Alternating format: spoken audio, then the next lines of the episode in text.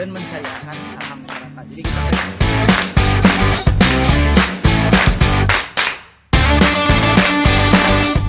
beda sama Jakarta kalau orang Bandung tuh eh, pasti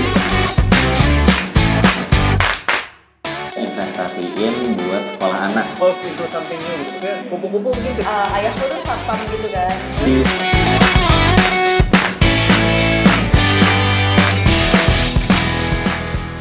Yuk kita mulai aja ya. Eh, selamat pagi, siang, sore, atau kapan pun waktu yang teman-teman pakai untuk mendengarkan podcast ini. Kembali lagi bersama saya Panji. Dan kali ini bersama Panji. Panji juga. Kita saudara senama. Saudara senama. iya deh. eh, kali ini saya juga ada versi monolognya sebenarnya. Jadi kayak monolog.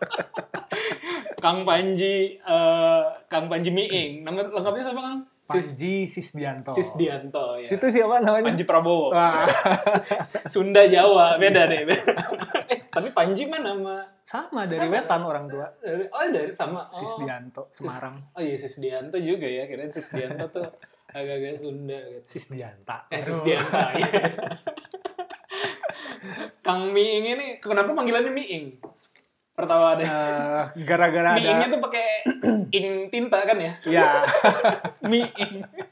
itu nama pemberian sahabat SD sih dulu di Cimahi kan ada komik Panji Koming tuh Ah. komik strip Oh iya iya. nah iya. itu populer kan Ah. zaman orde baru suka dipanggil Panji Koming Ah. cuman karena ingin beda sendiri ditulis-tulis lah pakai Ah. C O, M gitu Ah. pakai K gitu tapi lama-lama orang nyapanya Ming Ming. gitu. ing ing ing Oh, jadi ing. miing deh gitu. sampai sekarang Oh iya. Nah, beberapa tahun yang lalu tuh eh ini kita kan kenal sebenarnya mungkin 2000 berapa ya? 2000 zaman zaman Aswi iya 2000 berapa ya? 16 ya, 15 ya, 15 atau 16 ya. Ah. Eh, nah, tahun berapa tahun yang lalu juga tuh se- setelah itu kayaknya saya sempat main ke Kang Yan. Eh, ketem, apa saya ke Jerman nginep di rumahnya Kang Yan. oh Yan ya ya ya, ya, ya, ya. ya, terus eh, entah ngobrol apa apa, apa dia kan eh, saya kenal sama istrinya sebenarnya karena saya numpang eh, numpang nginep lah di sana kan nge- apa lagi jalan-jalan gitu cari yang murah Hmm. cari kenalan siapa yang di Jerman ya oh iya si Arinda nama istri anak SR juga dia 2006 oh gitu iya istrinya anak SR seangkatan saya 2006 oh. jurusan apa ya lupa lah Yannya tuh eh, jurusan apa sih? geo geo apa ya? Lupa juga. Geodesi ya kalau nggak salah. Nah ketemu sama Kang Yan di situ cerita cerita dia bilang oh aku juga punya temen namanya Panji gitu dia cerita gitu kan orang Sunda gini gini dia anak SR lah lah lah lah jangan deh gini. Nah terus dia cerita kebodorannya. Kebodoran dirimu. Lagi SMA kata itu dari SMA udah aneh. Bilang, anjir aing terkenal di Jerman berarti dia geodesi deh PNS kalau nggak salah ya PNS ya? PNS apalah cuman lagi sekolah gitu. dulu sekelas emang Emang sekelas? sekelas Pas SMA... SMA 4 kelas 1 kalau nggak salah sekelas kelas 2 juga sekelas Hmm. dan dua wali kelas kelas 1 kelas 2 itu yang paling killer satu sekolah Oh, gitu. yang pertama Ibu Menuk guru matematik Namanya menu. iya Bu Menuk bawaannya kayak Bu Risma tau nggak Oh, wah kalau marah-marah dan bikin Oh. nangis eh, anak kasar, ngomong kasar. Enggak. enggak sih Eh, cuman pedes ya. pedes Oh. Nah, wali kelas yang kelas 2 juga eh, killer guru bahasa Indonesia, tukang mengeksekusi gunting, Oh, celana gunting, celana celana. rambut ya. ya, ya. Jadinya banyak cerita. Eh, Marah kami anak-anak bandel lagi kan. iya, nah itu satu dapat oh iya dia cerita lupa lah persisnya apa tuh nah terus juga- juga sempat dapat cerita tentang Kang Miing ya dari anak-anak eh, ya anak lagi TB angkatan tersebut lah angkatan angkatan 2002 2003 gitu gitu. Si Miing tuh dulu pernah ke kampus katanya cuman pakai kolor doang. Itu udah jadi keseharian sih kalau nah di itu saya tanya deh kan apa eh, itu anak SR emang aneh-aneh atau atau Ya, dirimu aja yang terlalu terlalu ekspresif gitu? Jadi kisaran eh, aneh itu ba- banyak gitu. Salah satunya saya di sana itu yang sering kali bugil gitu. beneran bugil? Iya, bugil di bugil gitu. Kalau mau tahu cerita eh, persisnya tanya ke teman-teman mereka lebih ingat gitu. Karena membekas sekali bagaimana visual yang gondol-gandul gitu. Pantat hitam-hitam gitu. Jadi kalau misalnya lagi ngelukis ya entah gimana si badan itu bawaannya panas. Eh, Buka baju, eh. terus gerak-gerak olahraga kan, Ah. bawa sama ekspresi Ah. eh, emosi gitu. Buka celana gitu. Udah ada itu keliling-keliling. Jadi kalau misalnya nyari inspirasi gitu. berkarya di satu studio udah bosen ah ke desain produk ah ke grafis gitu mereka lagi kerja tuh ah iya begitu dan kalau mandi juga karena kami Ya kalau mandi kan emang nggak pakai baju maksudnya. nggak buka bukan. bajunya di Ah. studio Jadi kalau ngobrol-ngobrol gini sama anak-anak Ah. nih duh yang modal eh pengen ee gitu ya buka celana di situ terus lari ke WC gitu. Di jalan ke WC itu ada anak-anak rapat lah, Ah. apalah gitu. Kalau sendiri rupa kan kayak dunia sendiri Iya, ya iya. gitu. Wah, seming, seming gitu di bawah. Iya, nah itu itu nggak bukan cuma itu bahkan setelah profesional ya, setelah bekerja secara profesional, saya juga ada cerita lucu deh. Ini saya perlu konfirmasi. Kalau nggak salah ada ada juga deh. Kita waktu itu sempet ngerjain apa lah project eh, Nazmi juga ya apa ya waktu itu lupa. Acara, atau- Iya acara-acara apa sih yang di ITB ya waktu itu ya? Eh, Megatron. Iya iya iya, Makerton, Makerton. Nah waktu itu kan ada uh, bareng sama Saska waktu sebelum ada apa masalah nanti dikatakan lagi.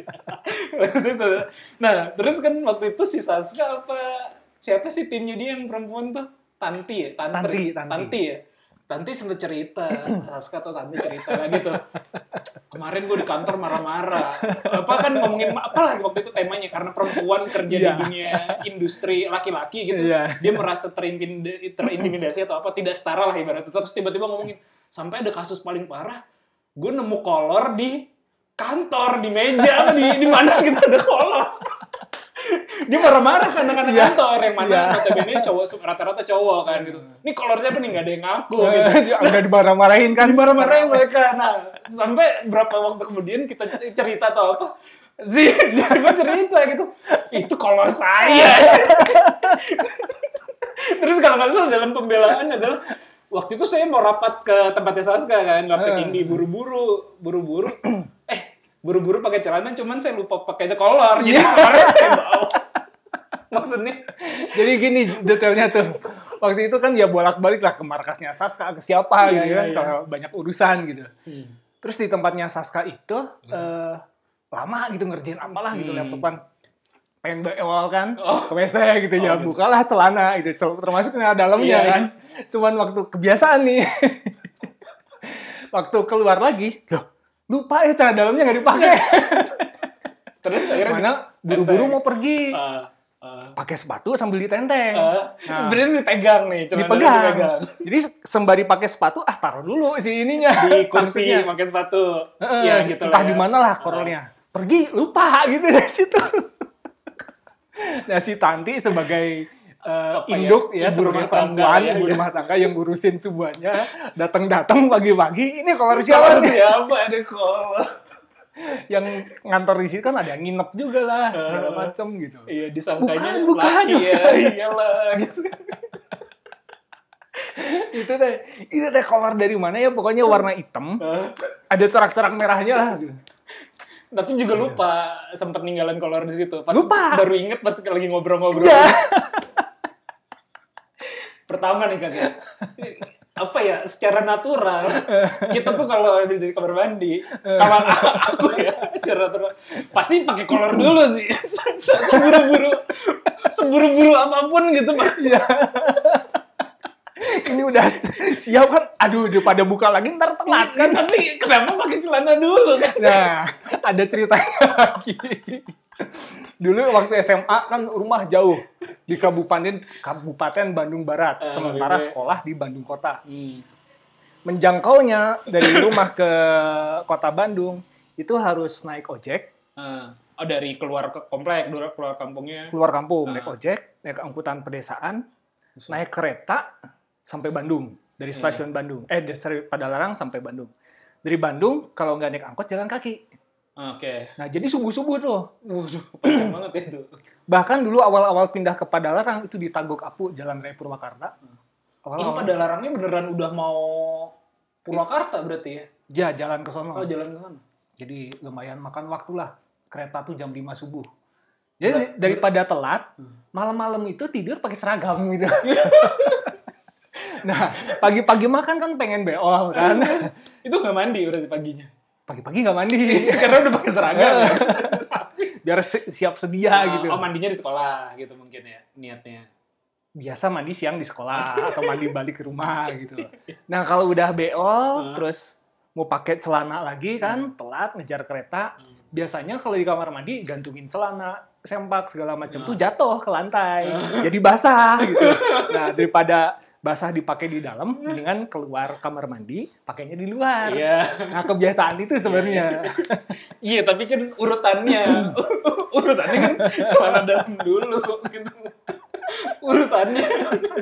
Ya, Saya juga kalau di rumah sih gitu. Karena kan kadang-kadang lupa ngelap-lap lah. Ngelap-lap kan di luar. Kalau di rumah Iya. pribadi ya. Iya. Tapi secara urutan tuh pasti celana dalam dulu sih. Gak pernah dalam dalam dalam memori tuh apa ya pakai celana dulu celana dalam yang ketinggalan. Lagi kegesek-gesek gitu. Iya. Ya, dari dulu juga sebenarnya eh, tabiat keluarga itu celana dalam itu bapak kan saya tiga bersaudara Ah. nih. Eh, kakak yang tertua laki, Ah. cewek, cowok, bungsu.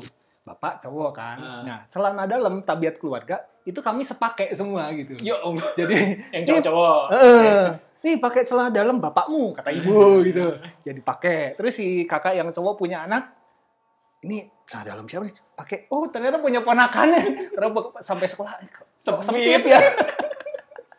Jadi punya tabiat kayak gitu kebiasaan-kebiasaan itu gitu yang mungkin membawa cari-cari celana dalam Iya. gitu. Jadinya celana dalam tuh belakangan gitu keluar kamar mandi dulu. Dan itu bikin huru hara di kantor orang ya. Iya, udah udah diklarifikasi belum itu?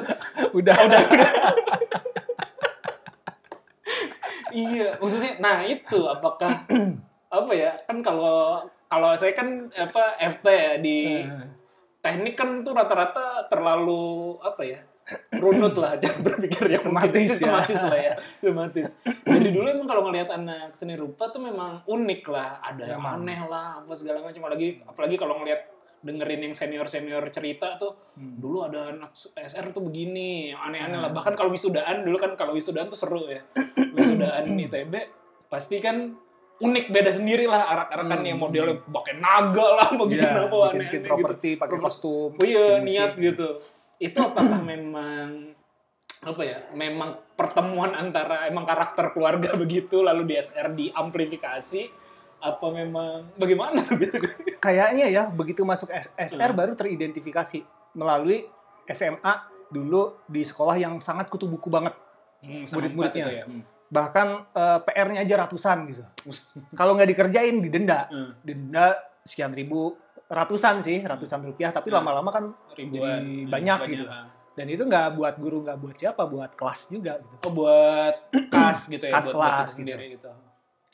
Nah di sekolah dari dulu karena pengaruhnya ini dua kakak saya ini seni rupa Oh. angkatan 94 pas 95 sama 97. Jadi oh, semenjak oh, bedanya SMP lumayan jauh ya. jauh 94 kayaknya. Oke. sejak SMP, SMA sering dibawa sama kakak ini ke acara-acara performance art, pameran, ketemu orang-orang yang emang udah Ah. mahiwal gitu, lain yang lain gitu. Nah, di bawaan di sekolah pun akhirnya jadi semau gue gitu. Ah. Ada kenakalan-kenakalan remaja yang ini bukan kenakalan biasa nih gitu. karena Pokoknya karena pergaulannya udah lebih atau pengetahuannya udah lebih luas lah ya. Betul. jadinya bisa ada terobosan-terobosan dalam kenakalan gitu. ya mungkin seperti yang diceritakan sama Ian itu. Iya iya iya. Apa ya waktu itu dicerita tuh absurd banget. Saya, saya lupa juga ya. Cuman waktu itu dicerita dia tuh apa ya suka kabur antar kelas lah atau suka ngintip kelas lain atau duduk di kelas lain gitu. Iya. Jadi dulu tuh Tapi si Ian, eh, Kang Ian tuh kan apa ya soleh gitu ya. Iya, dia soleh. Rajin sholat, pinter Tapi mengaji. kalian temenan. temenan. Wah, kalau ketemu lagi udah cos itu pasti. Kayaknya di, di ini deh di apa ya lupa ya PNS tapi di Jawa Barat juga lah di Cibinong apa di mana gitu kalau Oh, gitu. salah ingat ya. Ya, jadi udah mulai menonjol tuh dari SMP, Hmm. SMA sering keluar masuk BP gitu. Oke. Jadi di Cirian, ini Iya. wah ini anak nggak punya masa depan gitu. ini anak tukang cari masalah. Ah. Waktu itu nggak sendiri, ada juga bocah-bocah yang Ah. lain gitu. Tapi yang kecenderungan seni rupa kayaknya cuma saya doang. Oke. Taunya waktu masuk ITB keterima kan, Hmm. orang-orang pada nggak nyangka. Hmm. Masuk seni rupa TPB 2002 254 anak Eh, SR tuh semuanya. SR Oke. tuh berbagai jurusan dulu masih disatuin belum ada penjurusan. Begitu bergaul satu dua minggu sekian bulan, anjir ini mah anak-anak sekolah yang terbuang gitu dulunya. Jadi wah Yang bebas gitu. Yang yang ketemu lah tuh. Ketemu, gitu. Temen-temen se ini ya, sepemikiran. sepemikiran, sedorongan bermain yang sama gitu. Jadi kalau misalnya nyeletuk ide, yuk, yuk semua gitu, didukung gitu. Sementara kalau di sekolah yang dulu kan, aduh harus diyakinkan dulu gitu. Iya, lama lah ya. Kita lakukan kenakalan, ini menyenangkan loh gitu. Sementara di SR udah jadi makanya jadi liar gitu. Eh, Nah, ya, makanya kalau eh aku kan masuk 2006. 2006 kalau katanya tuh ketua, bener nih konfirmasi ya, ketua pasar seninya Kang Ing. Ya. Oh, itu juga kayaknya pasar seni paling nggak tahu karena pengalaman pertama ketemu ya. Hmm. Saya kan pa- pasar seni yang udah pernah datang tuh tiga kali lah. Hmm. 2006, 2010, yang 14. terakhir itu 14 ya. Eh, tapi udah udah nikah sih kalau yang 14 itu. Pokoknya yang yang berkes eh, yang pas masih kuliah tuh 2006 2010 lah. Nah, daripada 2010 menurut saya ya sebenarnya lebih nggak tahu karena pengalaman pertama, tapi lebih wah yang 2006 waktu itu. Dari apanya kalau misalnya digambarkan? Apa ya? Bisa nggak dibedakan? Suasana sih kayaknya ya. Tapi kan kalau dilihat keramaian mah ramai juga ya 2010 Hmm. tuh. Cuman entah ya 2006 tuh kalau nggak salah ada si Padayangan juga kan ya kalau nggak salah ada si eh, yang di tengah tuh yang di Plaza Widya ada yang si Hmm. Dari fitur-fitur acara, dari acara tapi apa ya dekorasi atau dari suasana, dari mood gitu. mood kayaknya sih ya. Kalau ya. kalau dari sisi dari sisi suasana mungkin ya inilah bisa di compare ya gitu ya. Hmm. Cuman kalau dari moodnya yang beda. Mood ya. moodnya yang beda. Padahal waktu itu kan hitungannya TPB. TPB Hmm. kan belum, eh udah jurusan sih, cuman kan belum seakrab kalau udah 2010 udah tingkat 4 kan, udah Iya. udah ini, udah lebih banyak temen lah, terus udah lebih harusnya lebih banyak, lebih seru kan, tapi lebih seru pas lagi 2000 moodnya mungkin ya, mood Hmm, mungkin mood bahasa ya, mood suasana. sih. Ah, kalau nggak salah ada Cangcuters juga ya, atau Wah lupa sih. Lupa ya, lupa ya. acara ada Cangcuters. Makanya eh, dari sisi penampil eh, mungkin mood sih sebenarnya mungkin mood, bahasa. ya, Nggak nggak bisa diiniin ya. mood, mood acara. gimana tuh bikin kenapa bisa jadi ketua waktu itu apa karena menonjol itu Jadi ya, ini ada latar belakang keluarga juga. uh, Bapak saya nepotisme berarti bukan justru Bukan. perlawanan. oh, perawanan Jadi bapak saya nih jujur saya bapak saya tuh pembual. pembual dia tukang ngedab, ngedabrul. Ah, Banyak tamu sedari saya kecil rumah itu digandrungi orang jadi banyak tamu.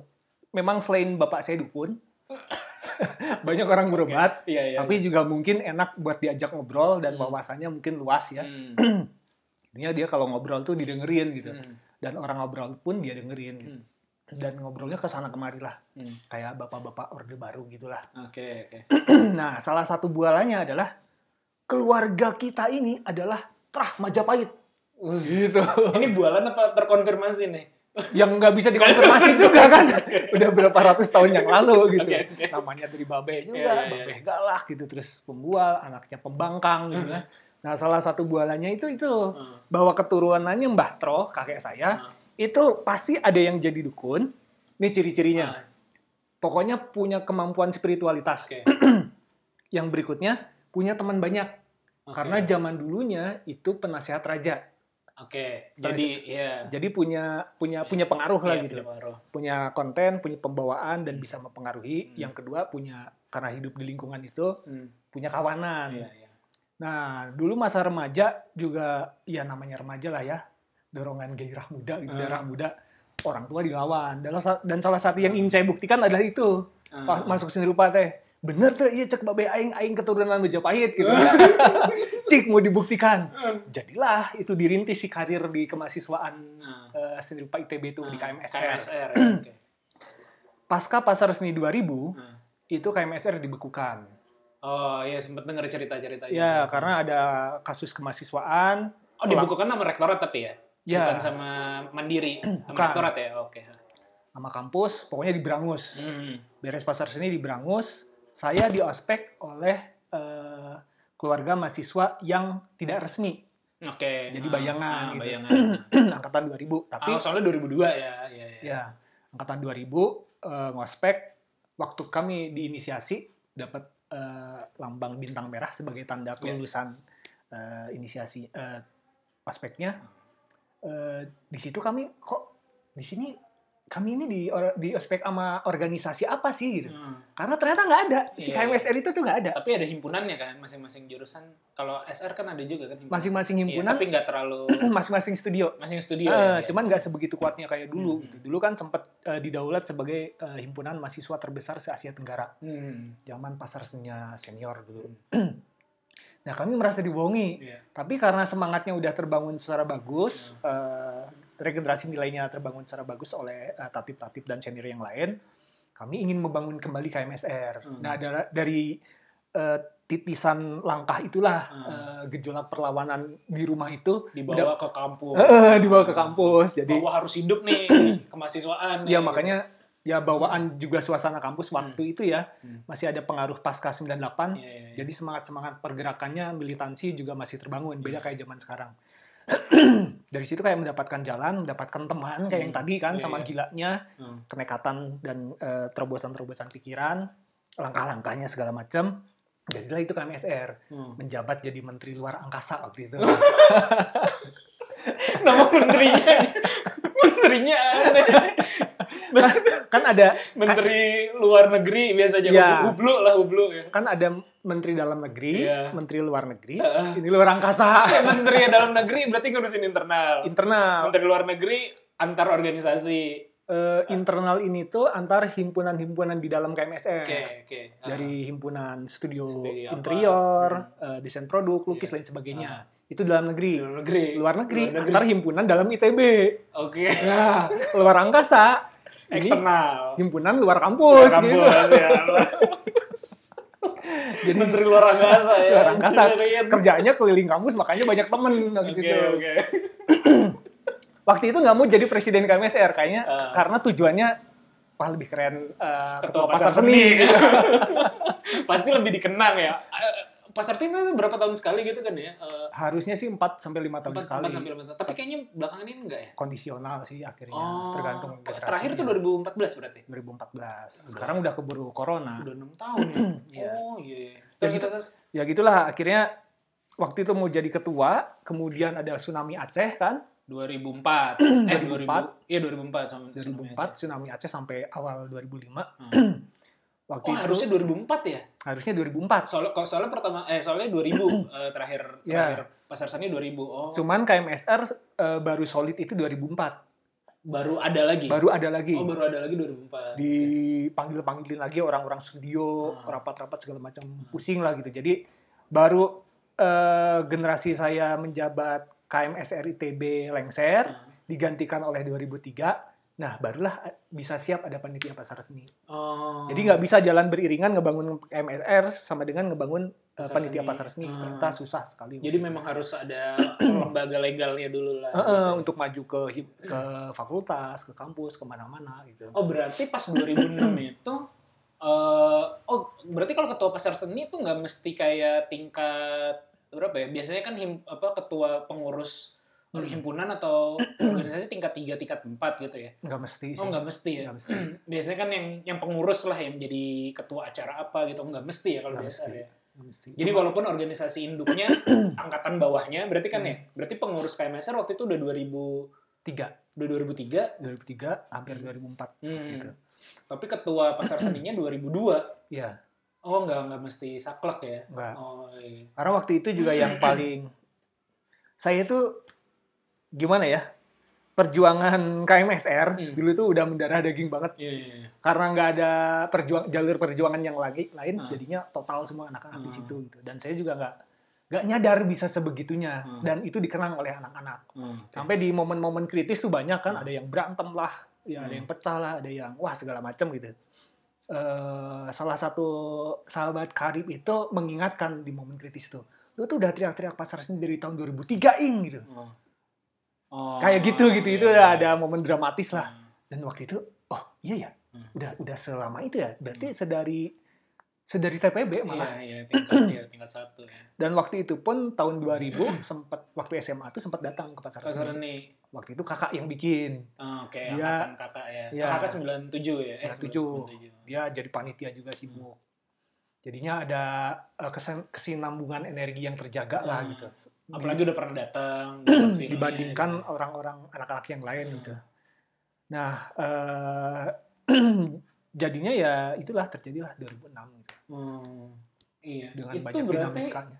ah, sulit banget ya ini apa ya mengorganisasi kampus agar seheboh itu Nah, akhirnya si si apa ya eh, perlawanan ter- terhadap Babeh yang ingin dibuktikan perkataannya itu Hmm, terbukti di situ hmm, di kegiatan KMSR, kemudian di kegiatan pasar seni. hmm. Karena hampir pasti itu 600 orang terlibat jadi panitia di pasar seni di pasar seni. Ah. Anak mahasiswa SR-nya doang. Ah, 600 itu dari mana? Dari berbagai angkatan itu. iya iya. 2002, 2003, 2004, Ah. 2005 lebih kayaknya Iya. mah. 2006 juga ini ada jadi ya masih seksi inilah seksi pesuruh Ya, karena ada teman dikerja-kerja. teman SMA yang masuk SR dia juga jadi apa gitu iya Nji gue lagi sibuk ini kayak gitu gitu Ya membawahi hampir Iya, 800-an iya, angkatan pasti. lagi. Gimana nggak pusing tuh? iya kan Anak-anak SR semua yang pikirannya aneh-aneh Makanya harus pakai tangan besi waktu itu. puas tapi Kenapa? puas Puas banget sih. puas banget ya Gak ada puncak kemahasiswaan dirasa ya. Ah. Dibandingkan waktu itu banyak mahasiswa kampus-kampus lain yang demo di jalanan. Ah. Namun sih eh, gitu-gitu lagi, gitu udah Ah. bosan. Coba dong eh, demonstrasinya tuh dibuat lebih cantik menjadi karya yang lain gitu. Akhirnya pasar seni menghimpun banyak orang juga iya iya punya pengaruh, ada uang. Teman macam. juga kan apa ya bukan cuma organisasi internalnya kan berarti kan bagaimana berurusan sama apa ya seniman-seniman yang harus ngisi kan berarti ngisi seniman yang harus ngisi kampus-kampus seni rupa dari berbagai negeri Hmm. diundang gitu Hmm. Gimana eh, delegasi itu dapat hotel dapat Iya, transport dapat semuanya. Soalnya iya sih itu kalau nggak salah dulu kan bulan-bulan masih semester awal kan ya semester ganjil ya kan? September. September Oktober ya kalau nggak salah. Soalnya kan baru masuk ITB itu dulu Agustus. Agustus. kalau saya ya masuk ITB Agustus 2006 apa ya sih SKM waktu itu kan juga nggak berjalan dengan mulus lah untuk 2006 Hmm. gitu kan. Terus disambut sama OHU yang maksudnya level acara kampus. Tapi ya begitu-begitu juga. Nah Hmm. September Oktober pasar seni. Jadi kayak dihajar oh ini baru event kayak gitu loh. Moodnya mungkin atau memang secara ini terus atau mungkin juga yang nggak bisa dijelasin ya. Mungkin karena udah lama kali kan Iya. terakhir 2000 ya. Berarti 2000. karena udah enam tahun mungkin seluruh ya Full energinya power. ya full powernya di situ gitu. Iya. jadi lebih kerasa dari 2010 ya kayaknya ya. Iya, iya, iya. mungkin kayak gitu sih. 2010 itu tinggal melanjutkan eh, eh, warisan karena Hmm. kayak MSR-nya udah berdiri Iya, iya, iya. iya. Oh, jadi itu berarti pas lagi di kemahasiswaan di kampus, selain berusaha membangkitkan lagi KMSR, Hmm. mendi- menjalankan juga pasar seni kayak Iya. gitu. Iya sih, itu itu itu keren sih. Lulusnya berarti 2007 pada- 2007? 2007 kalau nggak salah ya sidangnya 2008 eh eh, wisudanya 2008 Oh, berarti lumayan betah juga ya. lumayan betah Tapi habis itu kan kuliah lagi. Kuliah lagi 2016 Oh, tapi udah udah jauh ya. udah jauh, Udah jauh, jauh. tergolong telat sih dibandingkan adik-adik kelas yang lain Apa eh, kenapa ngerasa perlu kuliah lagi? Padahal kalau SR kan enggak maksudnya kan kuliah lagi ngambil di seni rupa juga ya. seni rupa juga Waktu S1 jurusannya seni lukis Seni- ini sekarang desain ah, desain. jadi kayak eh, fakultas seni rupa desain Ah, seni rupa itu seni murni desain itu ya desain aja ah, ini ya seni seni apa ya? terapan Terapan ya istilahnya ya. Kenapa? Biasanya kalau anak SR kan apalagi kalau nggak tahu ya biasanya anak seni kan bukan orang kuliahan gitu loh. Maksudnya kan ilmu ilmu apa dari langit atau Iya. ilmu praktek lah kayak gitu.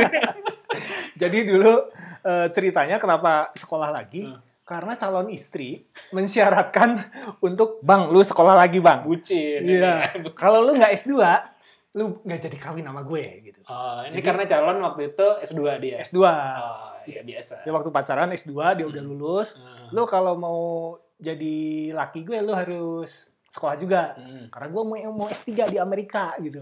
Ya udah deh dijabanin. Eh, eh kuliah dijabanin kawin gak jadi. Jadi ya saling pingpong lah eh, namanya kita hidup ya Iya, iya. harus dinamis gitu menyesuaikan gitu.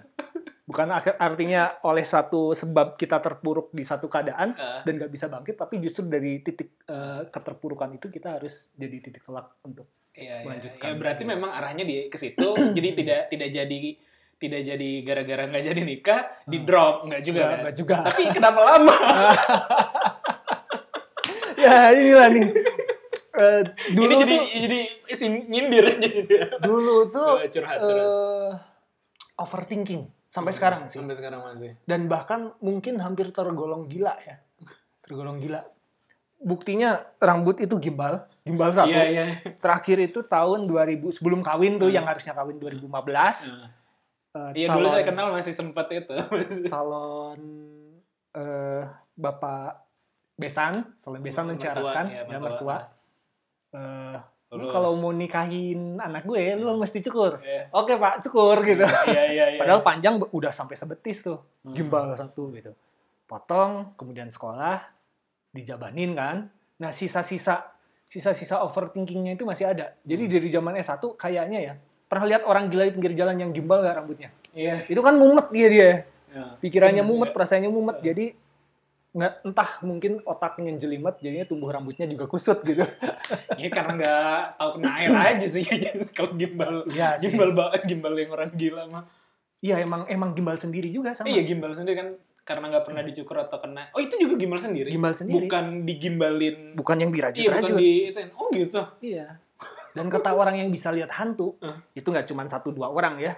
Saya di Bandung Nempel sampai di Bali itu komentarnya sama. Banyak hantunya gitu.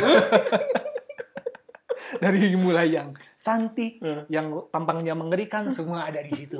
Dan ini emang sakit nih. Pegel. Banget pernah nonton film Thailand tuh yang horor tuh. Iya. Nah, di sini kayak itu. ditumpangin. Ditumbangin, tapi itu dipotong udah ringan. Gila. Iya iya iya. iya. Karena berat juga sih rambut memang. Ya berat itu aduh. Sampai sekarang itu disimpan di rumah. Oh gitu. Jadi ini pusaka. Itu kan Gue dulu kan ada film film kolosal jam Indonesia zaman dulu Hah. yang nggak bisa digunting rambutnya tuh. Ah, itu lupa. Samson. Samson ya? Eh. Samson bukan bulu ketek ya? Itu Samson Betawi. Enggak, bukan, bukan. kolosal lebih lama lagi. Jadi kayak ini kekuatan bukan kekuatan. Ini dia nyari orang yang bisa ngegunting rambutnya gitu. Akhirnya ketemu oh, sama film Wali Songo gitu. ketemu sama oh, siapa gitu ya lupa mungkin wali songo ya Iya. ketemu sama siapa diguntingin tapi nggak pakai gunting pakai jari, jari, gitu ya. kan iya ya wali wali songo itu ya Ya dulu juga eh, rumor yang beredar di antara orang-orang itu juga yang begitu-begitu yang aneh-aneh gitu. Wah, Mas sampean nek arep potong rambut, Hmm. kudu hati-hati Hmm. gitu. Kalau enggak orangnya yang sakit, nanti yang motongnya yang sakit. waduh Ya untungnya waktu itu bab- eh sampai sekarang ya, Babeh kan kejawen. nah, Dukun juga kan. Nah. Jadinya sakti. babe yang yang motongin Babe yang motongin. oh, iya. Babe yang bilang begitu, oh babe yang bilang gitu yang bilang sama gitu idenya. Ah. Harus hati-hati kalau motong. Ah, gitu. iya, iya. nah itu kan tadi ya yang alasan S2 nih Hmm. karena percintaan lah ibaratnya Hmm. tapi apa hanya itu kan nggak mungkin Ya kemudian juga Nah. eh, motivasi itu di dilengkapi oleh motivasi yang lain gitu. Hmm. Dari segi pekerjaan juga kan waktu itu nyarinya apakah interior, planologi atau yang lain gitu. Hmm. Karena pekerjaan itu menyangkut eh, menata ruang, oke mau, mau ruang interior maupun eksterior. Mungkin landscape ya, tapi Hmm. nggak seprofesional yang berlandas dari keilmuan yang eh, sejalan sih. Hmm. Tapi pengalaman track record itu ya eh, terliput pekerjaan seperti itu. gitu. kebanyakan oh, sebelum sebelum Sebelum S2. kuliah lagi ya S2 itu berarti memang kebanyakan ternyata kebetulan ngerjainnya justru malah ngerjain uh, perancangan gitu ya, Ya, perancangan, desain perancangan. interior atau eksterior Dari mulai konsultasi sama klien maupun calon klien, Hmm. minta digambarin, bikin RAB, sampai kemudian pengadaan gitu. Sampai eh, menghimpun sekian puluh tukang buat Hmm. kerja gitu Hmm. dan menghimpun banyak bengkel. Hmm. Itu tuh dijabanin dan kemudian ini kalau disekolahin kayaknya lebih mantep gitu. Hmm. Akhirnya sekolah lah gitu. Hmm. berarti pas lagi lulus S1 uh, seni lukisnya Hmm. ada juga yang apa sih uh, atau memang kalau kalau di seni rupa tidak mesti bekerja sesuai atau ya- sesuai dengan uh, apa ya kelompok ahlian atau jurusannya gitu. Ya kebanyakan eh, titik lulusan perguruan tinggi kita juga kan tidak menelurkan eh, yang sesuai dengan pekerjaan Ah, kan. ah, ah. nggak cuma di seni rupa doang Iya, gitu. iya. Ternyata itu juga terjadi di banyak Iya iya jurusan. saya di jauh banget. Coba jurusannya apa? Teknik fisika apa gitu. Sekarang Tapi, mainannya kayak gini. tapi ada akustik. Kalau di teknik fisika ngarang ngarang. ya waktu itu lukis, kemudian tugas akhirnya tato. Oke. Karena ya, jadi apa ya? pokoknya beneran pembangkang lah nggak mau konvensional seni lukis itu tergolong yang ketat waktu itu Oke. Karena ada dosen-dosen senior yang berpegang pada eh, pakem seni, seni rupa seni lukis bahwa konvensinya cat kuas dan kanvas di luar itu bukan, Bukan. seni lukis Oh. kalau mau berkarya di luar itu jangan masuk seni lukis mediumnya, alatnya kayak Ya. gitu-gitu itu udah saklek gitu ya. udah saklek gitu Oke, oke. itu tuh memperjuangkan bahkan gagasan aja Berarti kalau tato kan mediumnya adalah kulit kan. nah iya. Memperjuangkan gagasannya saja meskipun mediumnya eh, konvensional itu tuh sampai si dosen nggak mau ngajar ini anak bandel lu ngulang eh, lu ngulang semester depan tapi gue nggak mau ngajar jadi jadi harus misalkan ambil do- dosen pasangannya gitu ya. ya terbengkalai Terbengkalai satu aja. semester jadi udah eh, semester waktu itu diajar sama dosen senior eh, bertengkar sama dosen senior akhirnya nggak boleh masuk kelas kan Hmm. karena terkatung-katung akhirnya ngulang ngulang dosen dia lagi kan si pintunya dikunci saya nggak boleh masuk Nah, kalau saya tadi tuh pengen nanya ini sih. Justru uniknya adalah ketika ada dosen Hmm. eh, mengekang, bukan mengekang ya, dosen tapi eh, me, membikin membikin ke apa ya? Apa istilahnya tadi tuh? Membikin pakem yang saklek gitu kan, membikin aturan yang saklek. Wah Bahwa- di kampus mah feodal Bukan bahwa eh, ya aturan seni lukis tuh adalah begini begini begini dengan media ini dengan apa eh, kuas dengan ya cat air atau Cat- apa kayak cat gitu ya. kanvas Eh, cat gitu. kanvas kayak gitu-gitu ya jadi padahal kan nggak tahu ya kalau pemahaman umum ya Hmm. saya sebagai orang umum non seni Hmm. seni kan membebaskan karena ternyata Ah. eh, waktu di kampus ada keterbatasan itu stres gitu. juga anak-anak disangkanya kami waktu SMA kan aduh anjir aing geus soalnya dari SD Hmm. SMP SMA diatur. belajar matematik. Ah, aja ah. sama gu- guru nabu menuk deh kan. Ah, disuruh ke depan ngerjain soal tuh bisa nangis kan. Ah. wali kelas galak segala macem eh, sekolahnya strict. Ingin kebebasan seni rupa eh di seni rupa justru juga banyak kekangan kekangan oh gitu. Tujuan dikekangnya apakah orang si dosen ini atau ya sistem pendidikannya untuk men-challenge atau memang mengekang aja sebenarnya kalau kit- eh, secara mendasar sih eh, sekolah itu perguruan tinggi salah satunya eh, memberikan struktur pada siswanya Oke, kan pada ah. mahasiswa struktur pemikiran ya ya struktur segala struktur macam ilmu gitu lah ya, ya struktur ilmu gitu nah kalau di serupa pun juga begitu ternyata Hmm. bahkan yang dulu ya tergolong yang eh, cenderung mutakhir sih di Indonesia seni Hmm. ITB ya Hmm. Karena reputasi dosen-dosennya juga berkiprah di luar Ya. sana kemari banyak eh, pemahaman yang kemudian bawa kebaruan di sini dan mencobakan gitu mencobakannya di sekolah gitu yang eh, kemudian ya ada hasilnya outputnya gitu dan salah satunya adalah ketika kita berproses kreasi itu ada tahapan-tahapannya Oke. ada tahapan-tahapan yang kita nggak bisa kayak seniman otodidak liar bikin apa hayu jadi nggak bisa gitu Oh, jadi tetap ada konsepnya gitu ya. Nah, kalau bicara ke ranah konsep, kayaknya itu udah masuk eh, penjurusan di studio. Kalau Oh. TPB, TPB itu kami belajar tanpa konsep. Belajar bener-bener kepekaan, keterampilan, Oke, kesabaran, sensor kerapihan ya, gitu. Yang nggak boleh di konsep-konsep. Itu nggak Hmm. boleh ada konsepnya. Eh, mengatur komposisi, gitu, eh, padu-padan warna, gitu. Hmm. Ketika masuk tahun kedua, itu baru kami diboboti oleh konsep. Hmm. Ketika lu mau melukis satu semester saya jurusan seni lukis itu Hmm.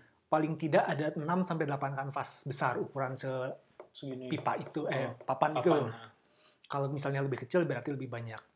Sebelum eksekusi ke kanvas itu harus ada sketsanya dan kami mensketsa sampai ratusan lembar Hmm. dan si sketsa itu dipresentasikan di pertemuan awal sampai tengah semester itu dipresentasikan ke Hmm. dosen gitu. Ini Pak, saya mau bicara ini, bicara ini, bicara ini. Wah, lu kebanyakan bacot. Hmm. Mana tulisan lu? Hmm. Nah, tulisan bikin selembar dua lembar. Ini Pak, Tulisan. referensinya mana? Dia jangan curhat dong Hmm. gitu. Hmm. Cari ini teori lu curhat tentang apa sih? Lu Hmm. mau ngomong apa sih? Tentang kedirian, Pak. Teori psikologi dong. Hmm. Akhirnya kami belajar Freud segala macam Hmm. gitu. Terus apa yang ditampilkan? Eh, kenangan masa lalu, masa Hmm. kecil gitu.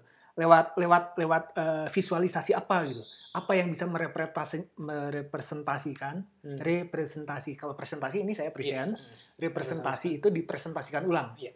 apa yang bisa mewakili itu gitu waduh apa ya pak ya belajar semiotik gitu Hmm. akhirnya teorinya dibobotin lagi jadilah konsep itu nah konsep ini harus selaras dengan sketsa sketsa ini kemudian lewat udah berapa ratus perulangan mana yang paling selaras itu nanti baru dieksekusi ke kanvas kanvas juga dihajar lagi Hmm. gitu Nah, eh, berarti maksud saya, saya pikir tuh seni tuh apa ya? Terkait dengan rasa, terkait dengan apa ya? Yang melibatkan itu juga cuma kan itu distrukturkan gitu loh. Apakah apa apa memang bisa dipelajari gitu, kayak gitu? bisa bisa Serius. Jadi bisa. bukan bukan bukan datang begitu saja lalu. Jadi itu belajar. Seni itu ilmu gitu. seni itu ilmu kini Oh, menjadi gitu. ilmu dan ilmunya udah bercabang dan Hmm. karena cabangannya udah terlampau liar dan meluas Hmm. akhirnya eh, keilmuan yang lain dan dunia yang lain dunia yang lain tuh kayak kayak misalnya Iya. keprofesian gitu ya, akademisi lain sebagainya itu tidak bisa melingkupi eh, bebasnya pikiran seni seni gitu ya akhirnya mereka punya ruang punya lingkup ruang lingkup. punya dua dunia sendiri. Hmm. akhirnya eh, menyatakan bahwa seni hanya untuk seni saja. Nggak perlu ada hubungannya dengan sosial dengan manfaat dengan segala macam Hmm. gitu nggak perlu. Ini seni untuk seni. Dan mereka bisa menggulirkan banyak hal di situ. Eh, mengundang banyak orang jadi perhelatan acara-acara besar.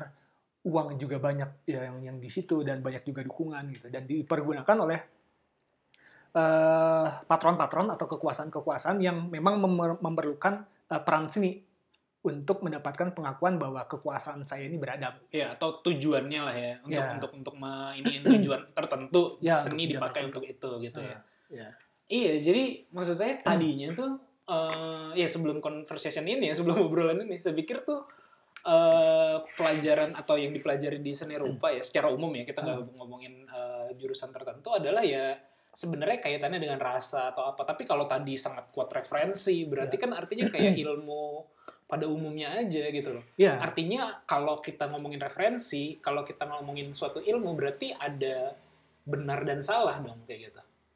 Atau eh, ada juga, ada juga. Oh gitu. Nah, nah itu akhirnya yang dibangun konteks dulu si ranahnya. Ini Hmm. lu lu ngomongin misalkan karya lu curhat, konteks lu kayak gimana? Tetap harus dibangun. Itu kita harus bikin koridor-koridor gitu. Hmm. Ini eh, konteks eh, misalnya realitas sosial eh, masyarakat Bandung yang eh, terdiskreditkan karena sebagai anak yatim, kemudian misalnya. orang miskin Hmm. dan sebagainya gitu. Nah itu harus dibangun, itu harus dikuat secara- eh, dibuat kuat secara Sebelum konsep dan visual. suatu karyanya gitu ya. Ya, kita harus punya fondasi-fondasi pemahaman gitu. Kalau perlu lu tinggal di eh, daerah got gitu di sana gitu, di Oh, Bronx. gitu. bukan hadir dari eh, bukan hadir aja gitu. Jadi misalnya ada suatu misalnya ada seniman ini apa sih namanya kalau yang di dinding-dinding itu? mural. mural ya. Ah. Orang kadang-kadang kan saya juga ngeliat oh muralnya bagus banget nih. Nah. Eh, dia bikin misalnya yang di ini apalah gitu ya gambarnya apa. Terus saya lihat sekilas itu oh ini saya tahu ceritanya gitu kan. Eh, saya apa ya relate dengan ceritanya kayak gini-gini. Oh ini bagus nih bagus nih. Ada sindiran sosialnya kayak atau ada apanya gitu misalnya kayak gitu kan. Nah, untuk pembobotan bagaimana kita bisa menyindir itu tentu ada semacam riset kan. Hmm. Kita harus mendalami apa sih yang mau disindirkan, apa sih yang mau disampaikan gitu. Iya oke kalau terkait dengan realitanya. Cuman Hmm. kalau maksud saya terkait dengan referensi keilmuannya apakah Kalau eh, secara teori itu ada antropologi seni, ada psikologi seni, ada filsafat seni gitu. Dan itu ada filsafat seni satu, seni dua, di kelas tidur. ada sejarah peradaban, sejarah kebudayaan, seni rupa Islam gitu. Kalau di ITB ya, kalau di kampus lain mungkin eh, kurikulumnya beda gitu. eh, Ada banyak. Berarti ada referensi, ada apa ya? Ada akarnya yang diajarkan turun menurun gitu ya. Iya. Terus tapi s- tapi saya agak ragu sih misalnya kayak di seniman ya. Misalnya di Hmm. seniman siapa lah seni lukis nih misalnya. Hmm. Siapa yang terkenal di Indonesia yang ada museumnya di Jogja tuh? Aduh lupa lagi namanya. Seniman di Jogja ada Agus Wage misalnya. Eh, lupa ada ada museumnya gitu loh lupa Ada namanya Tita siapa. Ruby. Eh, saya nggak yakin sih apakah dia ilmuwan Hmm. yang berlandaskan dari kuliahan gitu loh. Hmm. Eh, misalnya ada suatu eh, apakah memang apakah itu bisa disebut tidak seni gitu? Karena mereka tidak tahu referensinya Eh, nah itu dia kita punya kebauran yang sangat bisa dimainkan gitu. Hmm. Misalnya eh, kita Kebauran apa sih kebauran itu apa ya? Ya segala batasan itu jadi baur gitu. Oh, Oke oke oke. Jadi oke. misalnya benda ini kotak, Ah. persegi panjang, Ah. ini nggak mesti, ini bisa dibaurkan gitu. Oke oke. Dibuat jadi segitiga, jadi bulatan gitu. Nah seni itu punya keluasan di situ gitu. Ah. Batas-batas bisa sangat cair gitu. Nah kalau misalnya pada penerapannya seperti eh, seni dalam anggapan masyarakat populer yang Iya. terlihat seperti Hmm. yang barusan dicontohkan, Hmm. itu bisa secara visual oke, Hmm. tapi secara konsep mungkin menurut akademisi nggak oke. Hmm. Tapi menurut non akademisi iya, iya. atau yang lain, oh itu oke, nggak perlu konsepnya dalam-dalam. Oh, yang penting iya, iya, iya. visual wah gitu. Hmm. Kayak misalnya Oh, ada seniman iya, iya, Jerman. itu kanvasnya segede ruang segede tembok ini nih, Hmm. kanvasnya segede tembok ini, dan warnanya cuma merah doang. Hmm. Apa konsepnya? Ya, konsepnya visual aja. Lu meng- menghadapi merah, ya merah apa adanya. Hmm. Dan itu tuh apa ya istilahnya eh, kayak si merahnya itu entah bagaimana, bukan merah yang bawa dari toko cat kemudian langsung ditumpahkan di situ.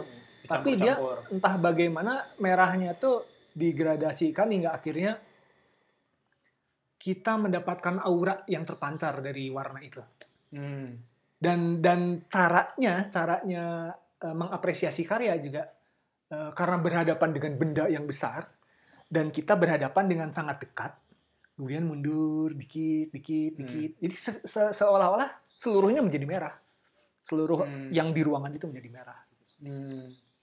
Iya, eh, iya tadi sebenarnya aku nanggapnya jadinya gini sih. Mungkin Hmm. ada perbedaan persepsinya atau ya tadi ya eh, dikasih ruang lingkupnya terhadap Hmm. seni yang tadi sebenarnya bisa digeser ke mana pun atau los Ya. ke mana pun.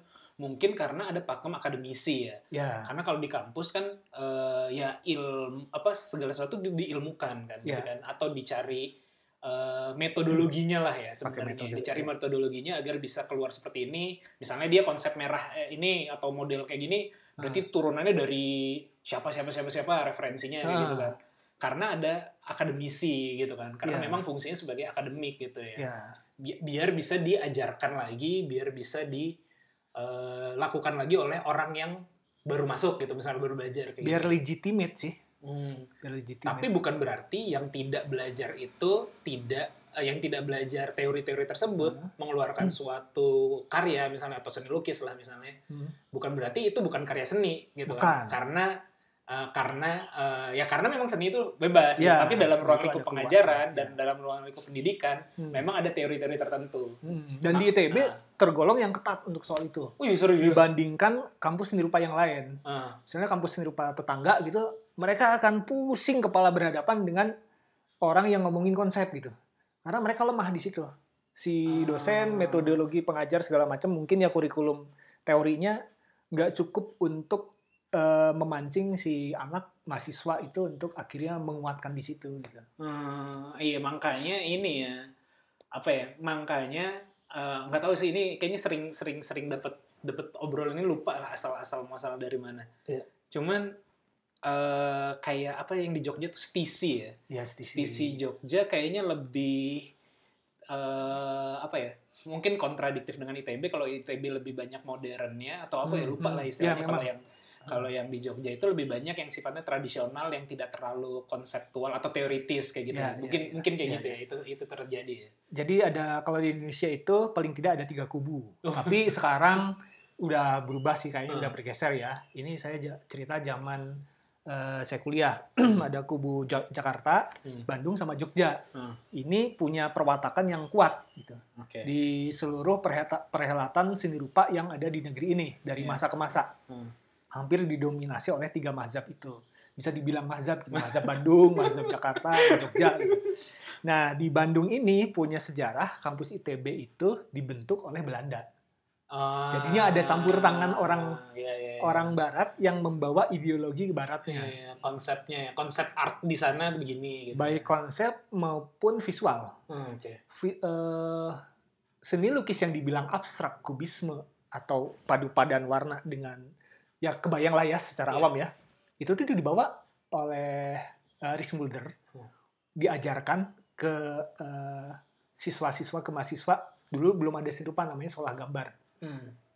diperkenalkan di kampus ITB. Dulu juga belum ITB. gitu. Hmm, masih apalah itu namanya. Nah, sementara di kota yang lain Hmm. titik berangkatnya beda.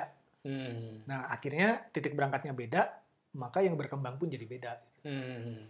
Dulu tuh ada sindiran eh, ITB lebih disebut sebagai laboratorium barat. Hmm. Karena banyak banget si campur tangan ideologi atau praktik yang kebarat-baratan lah Hmm. bisa dibilang gitu. Karena selain juga terahnya dari orang bule yang mendirikan, Hmm. kemudian juga dalam membangun seni rupa itu ada eh, generasi-generasi awal para, para perintis itu yang disekolahkan keluar. Hmm. Emang disekolahkan oleh negara kalau nggak Ya. salah ya. Untuk belajar.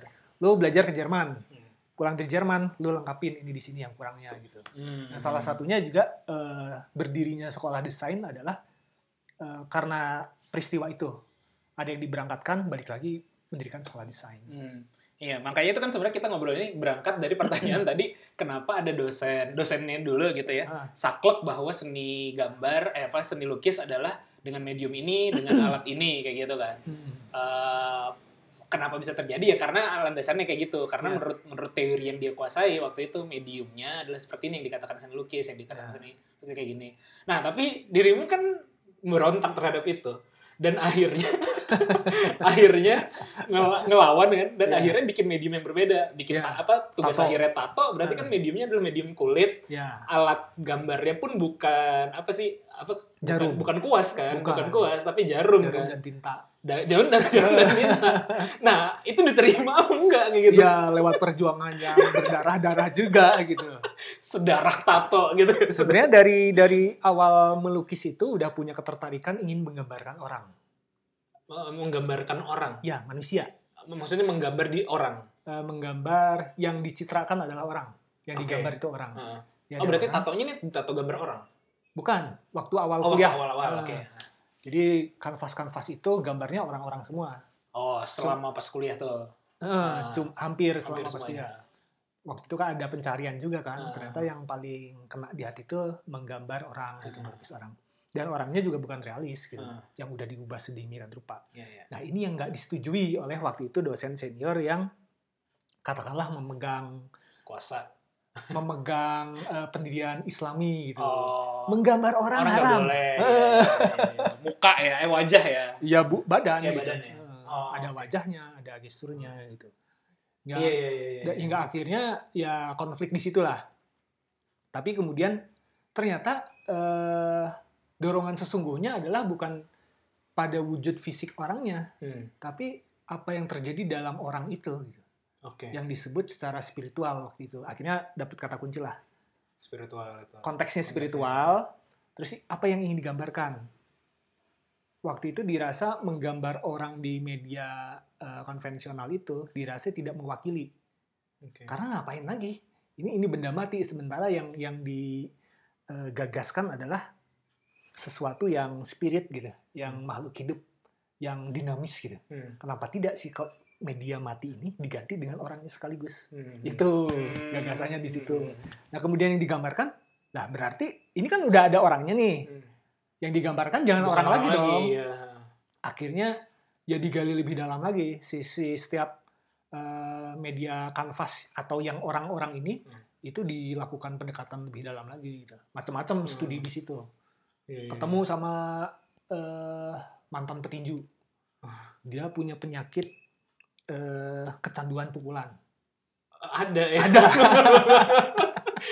Berarti sehari sekali harus dipukul nih. Dia kalau nggak dipukul ini pusing. Jadi ngejeduk-jedukin Oh. kepala, dak dak dak dak dak. Dan kecanduan ngajar orang. Oh iya. Karena nggak ada nggak ada orang lagi yang diajar, Ah. Di udah tua rumah. nih berarti. udah bapak-bapak. udah bapak-bapak. Di rumah yang diajar istrinya. Ya duk. KDRT. Ya jadinya berhadapan nemu orang-orang yang kayak gitu gitu. Ah, Dan ini kan bukan benar salah lagi kan, Iya, iya, iya. tapi ingin menampilkan sesuatu apa sih di situ di tato itu gitu. Ah, Akhirnya ga- bagaimana meramu eh, peristiwa ini terjadi pada orang itu dan penggambarannya apa gitu. Akhirnya waktu itu yang ingin digambarkan adalah tulisan teks gitu. Teks yang mewakili apa yang terjadi pada dia gitu. dan yang ber- berdasarkan pemikiran si seniman ya ya atau eh, permintaan dari si atau bukan permintaan ya perasaan dari si objeknya Eh, jadi si Jadi misalnya saya nih, Hmm. gue sebenarnya ngerasa diri gue adalah eh, apalah gitu, misalnya Ah. satu gelas gitu misalnya. Ah. Makanya tulis diri gue adalah gelas, maka bikin dong tulisan gelas gitu. Nah, waktu di awal kita deal-dealan dulu. Jadi ada titik tengah. Ah. Oke. Lo mau nggak ditato? Mau. Oke. Tapi tatonya gimana gua ya? Waduh. Hmm, kayak gimana tuh? Nah, gimana gua ini berdasarkan cerita lu. Waduh, Ah. berat juga tuh. Iya. Jadi ada Tato kan timbal baliknya kan? juga kan, tapi kan maksudnya apa berseumur hidup bisa dibilang ya. Iya, makanya ada. Kalau ternyata representasi lu terhadap gua adalah piring misalnya. Iya. Padahal gua punya gelas. Nah, makanya makanya dari dari cerita itu, Ah. dari penggalian komunikasi itu. Ah. Dan itu nyari orang yang kayak gitu susah kan. Iya, Nggak iya, nggak iya. semudah Nah, gua mah pengennya tuh burung merpati. Eh, Masa kenapa kecoa gitu. Sementara ini kan teks kan. Oh iya iya Dan yang iya. digambarkan juga teks, Ah. uh, aksara Sunda. Belajar lagi aksara Oh. Sunda gitu. Oh nah berarti ini ya, eh, berarti itu debat tuh, diskusi tuh Hmm. dengan dosen untuk untuk memperjuangkan apa yang mau dibikin kayak Iya, gitu ya. Dan harus memperkuat diri dengan literasi keilmuannya, Iya. landasan teorinya macam-macam. ya. Hmm. Jadi sebenarnya tidak semudah eh, apa ya? Kalau saya mikir tuh kalau mau bikin sesuatu yang artsy gitu Hmm. ya, eh, apa yang ada di pikiran saya aja gitu loh. Ternyata tidak bisa gitu dalam konteks akademisi gitu. ya. Ah, Dalam konteks iya, akademik tidak bisa seperti itu gitu. ya. Nggak bisa. Oh. Ya itulah. Berat ya? tinggal mau masuk nyemplung ke kolam yang mana gitu. Ah, Oke oke oke. Kalau misalnya mana? gitu. Arsi mau artsy mau yang sesuka-suka gue ya yang instagramable mah ya sok aja bikin kerajinan gitu. Hmm. Dan bisa jadi itu bukan karya seni tapi lebih ke eh, kerajinan. Hmm. Jadi ada peristilaan yang kemudian mengkategorisasi praktik seni itu sebenarnya apa sih gitu. Hmm. Nah, ini juga jadi wacana yang sampai sekarang belum selesai. Ada yang disebut uh, fine art, ada yang disebut desain, ada yang disebut kalau di sini ada kriya atau craft kalau di barat Hmm. gitu. Mungkin di Malaysia udah beda istilah lagi. Hmm. Misalkan fine art di sini ada painting, di sini seni di sini seni lukis, ada seni patung kalau konvensionalnya ya. Di Malaysia seni arca disebutnya, bukan seni patung. Oh, Mungkin ada iya. pemahaman Ah, yang beda ah. kenapa sampai muncul istilah itu. gitu. ah. Tapi seni lukis itu adalah seni murni kan ya? Seni murni. Eh, kategorinya ya kalau di, Iya. di di di Nah, setelah setelah S1 itu beres, terus Iya. lalu setelah pas lagi pasca S1 adalah ngerjain kerjaan ternyata banyak kaitannya dengan yang tadi gitu ya. Hmm. Eh, ngambil Keuangan. S2 lagi ya, ngambil Hmm. S2 desain sekarang. Berarti Desain. ini seni terapan nih. Ya, seni serapan. Eh, eh, apa yang dirasa berbeda? tadinya ingin memperkuat eh, basic reputasi pekerjaan. Bagaimana Oh. menggarap ruang gitu. biar sebenarnya biar ini aja untuk eh, citra sosial. Ya, citra sosial dan melegitimasi setiap pernyataan diproyekkan gitu. oh ya, sesuai ahlinya gitu. Ahlinya desain ruang ya. Iya, iya, karena dia emang S2 gitu. ya. Eh, Tapi ternyata udah udah mendalam S2, anjir, eh, independent thinking dia kan dan ada peminatan yang kemudian kita melekat, melekati setiap pemikiran dengan perasaan-perasaan ini kayaknya betul, ini harus diperjuangkan. Eh, Akhirnya Berarti ini sebenarnya susah ya seni itu ya. Iya. Jangan dikira gampang. Akhirnya yang dipilih itu Nah, ini live nih. Ada yang ini. Ada yang nonton. tahu. akhirnya yang dipilih itu bukan yang menjurus spesifik kepada ruang, Oke. tapi ke proses kreasinya. Dan lebih spesifik lagi bagaimana orang itu punya ide. Bagaimana sih ide itu lahir? Bagaimana peristiwa ide itu terlahir? Hmm.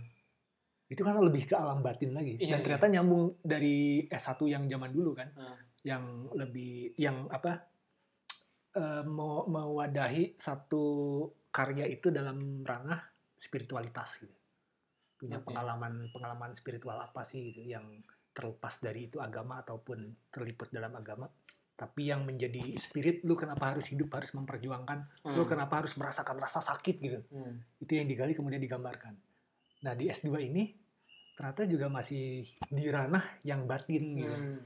itu ranah yang tidak membenda sebenarnya kan Hmm.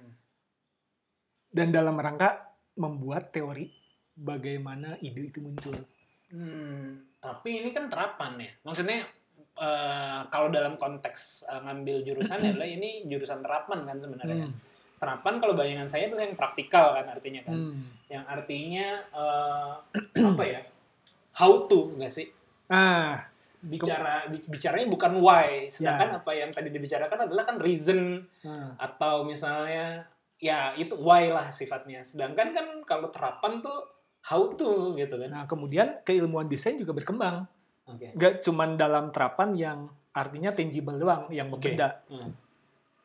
Profesor Yasraf Amir Piliang yang jadi pembimbing sekarang. Nah, ITB juga nih. Iya. Oke. Beliau jagoannya semiotika, Semiotika tuh ini ilmu eh, tentang iya, tanda. ta- tanda. Ke sana kemari proyekannya keliling dunia semiotika gitu. Ah. Dia eh, Ini kayak Re- Robert Langdon gitu kali ya. pelopor, eh, bukan pelopor ya apa ya? Kaliber, Oke, oke. kaliber. Berarti dia bisa menerjemahkan Bisa. Serius Iya, dia baca misalnya eh di piramid gitu. bukan, bukan nerjemahkannya kan simbol kan. Iya, bisa. Bisa kan? Bisa. Berarti kan di piramid suka ada ya Ah. kalau kalau di Indonesia misalnya di apa sih Borobudur, Hmm. apa sih namanya tuh? Yang dilukis-lukis di Tapi dinding. itu lebih ke arkeologi. Oh, itu arkeologi ya. Oke, arkeologi, oke. antropologi. Oh iya iya iya iya oke. Ini semiotika berarti simbol ya, simbol. Tapi eh dia kaliber untuk itu juga. Dia bisa membaca itu. Oke. Itu udah udah ter- ter- terjemah gitu. Terjemah oke. oke. Tapi kan itu udah selesai. Iya gitu. iya itu udah selesai oke. Misalnya eh, baca berita eh, dari berbagai sumber, ini sebenarnya apa sih yang terjadi gitu. Ah. Ini sebenarnya Rusia lagi bergerak apa sih? Amerika lagi bergerak apa Oh, sih? berarti simbolnya dalam konteks yang lebih ini gitu. ya. yang lebih jangkauannya lebih luas lagi. sublime lagi ya. Ah, Maksudnya bukan sublime. bukan bukan simbol-simbol fisik ya. Berarti kan Iya. itu kan simbol-simbol oh ada macam-macam. Berarti dia mungkin bisa jadi ini tuh apa ya eh, bisa jadi trader saham yang bagus mungkin Bisa. karena dia melihat situasi lalu Iya. membaca Kalau misalnya eksaktanya pakai eh, iya iya intuitif kalau gitu. kalau dipakai ke arah sana mungkin bisa juga ya oke Nah, menurut beliau ini, Ah. pengetahuan desain itu terdiri dari empat kategori. oke Object design, eh, object knowledge, Hmm. eh, practical knowledge, teo- process knowledge, Hmm.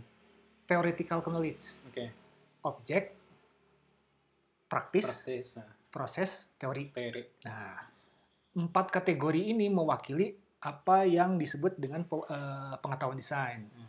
Kalau secara object knowledge itu yang bendawi, oke bendanya ada gelas, Hmm. handle pintu, mobil, pesawat, Hmm. segala macam. Benda bendanya jelas ada dan eh, kemudian di situ kan ada kegunaan, ada fungsi. iya ada fungsi Ini enak gak sih dipegang handle pintu Iya, gitu iya, misalnya iya. dan seterusnya kan. Iya. Akhirnya ada perhitungan-perhitungan di situ Iya. kan. Eh, ada penggunanya, ada kesesuaian ini misalkan untuk tangan orang Australia apa Iya. orang Vietnam gitu. Nah, agronomis apa Ya, ergonomi Hmm, dan lain ergonomi. sebagainya. Ada keilmuan-keilmuan pendukung lainnya. Kemudian kalau eh, yang berikutnya adalah praktikal eh praktikal, praktikal ya. itu kegunaan, Iya, kegunaan Ke- kegunaan. Jadi eh, utilitas, Iya. fungsi. Nah, itu jadi satu keilmuan yang Sendiri. luas sendiri. gitu. Ah, Kemudian proses adalah cara pembuatan. oke Di situ bisa terliput juga pengetahuan bahan, gitu. metodologi, Oke. metode dan sebagainya. Gitu.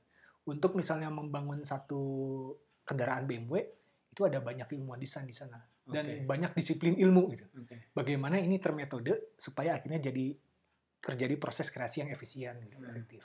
Kemudian teori, teori itu eh, melipat eh, meliput tentang eh, konteks misalnya ekonomi. Ini bisa Hmm. dijual nggak sih gitu? hmm. Ini misalnya dipasarkan di Vietnam, di Malaysia cocok nggak sih? Hmm. Dengan, oh teori artinya seperti itu ya Iya. kalau dalam dalam interpretasi itu ya eh, termasuk eh, eh, mencakup pengalaman-pengalaman emosi gitu. Hmm. Si dis- pengalaman itu bisa dirancang juga kan?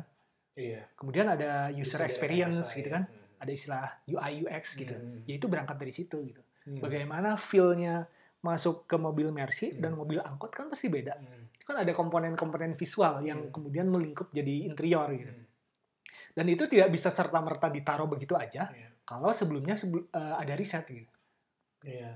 Oh, eh, mobil mewah itu secara tekstur harusnya yang teraba adalah kulit asli original. Iya. gitu. Nah, itu kan kan terliput eh, pengalaman batin ya emosional gitu. Hmm. Bahkan kalau kita berhadapan dengan eh, media gadget Hmm.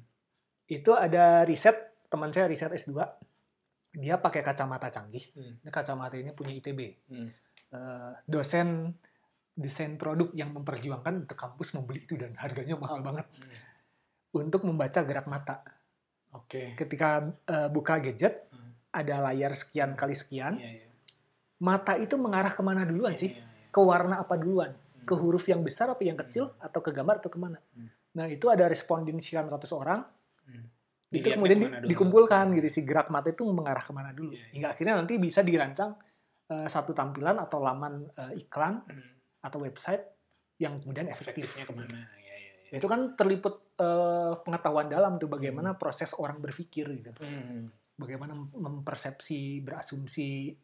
Kemudian langsung memihak gitu. Eh, jadi jadi belum tentu kita ngomongin eh, salah satu tadi ya eh, desain ini bukan berarti dalam konteks kalau dalam dalam yang tadi bahasa saya itu adalah yang praktikalnya ya Hmm. belum tentu hanya di situ aja ya bisa jadi di Ya. prosesnya bisa Di jadi di prosesnya, teorinya di teorinya. objeknya apa segala macam tapi yang kait- kaitan sama proses jadi menarik sih eh, satu-satu kategori itu ya itu kategori atau apa sih istilahnya Ya kategori, Kategori lah ya. desain.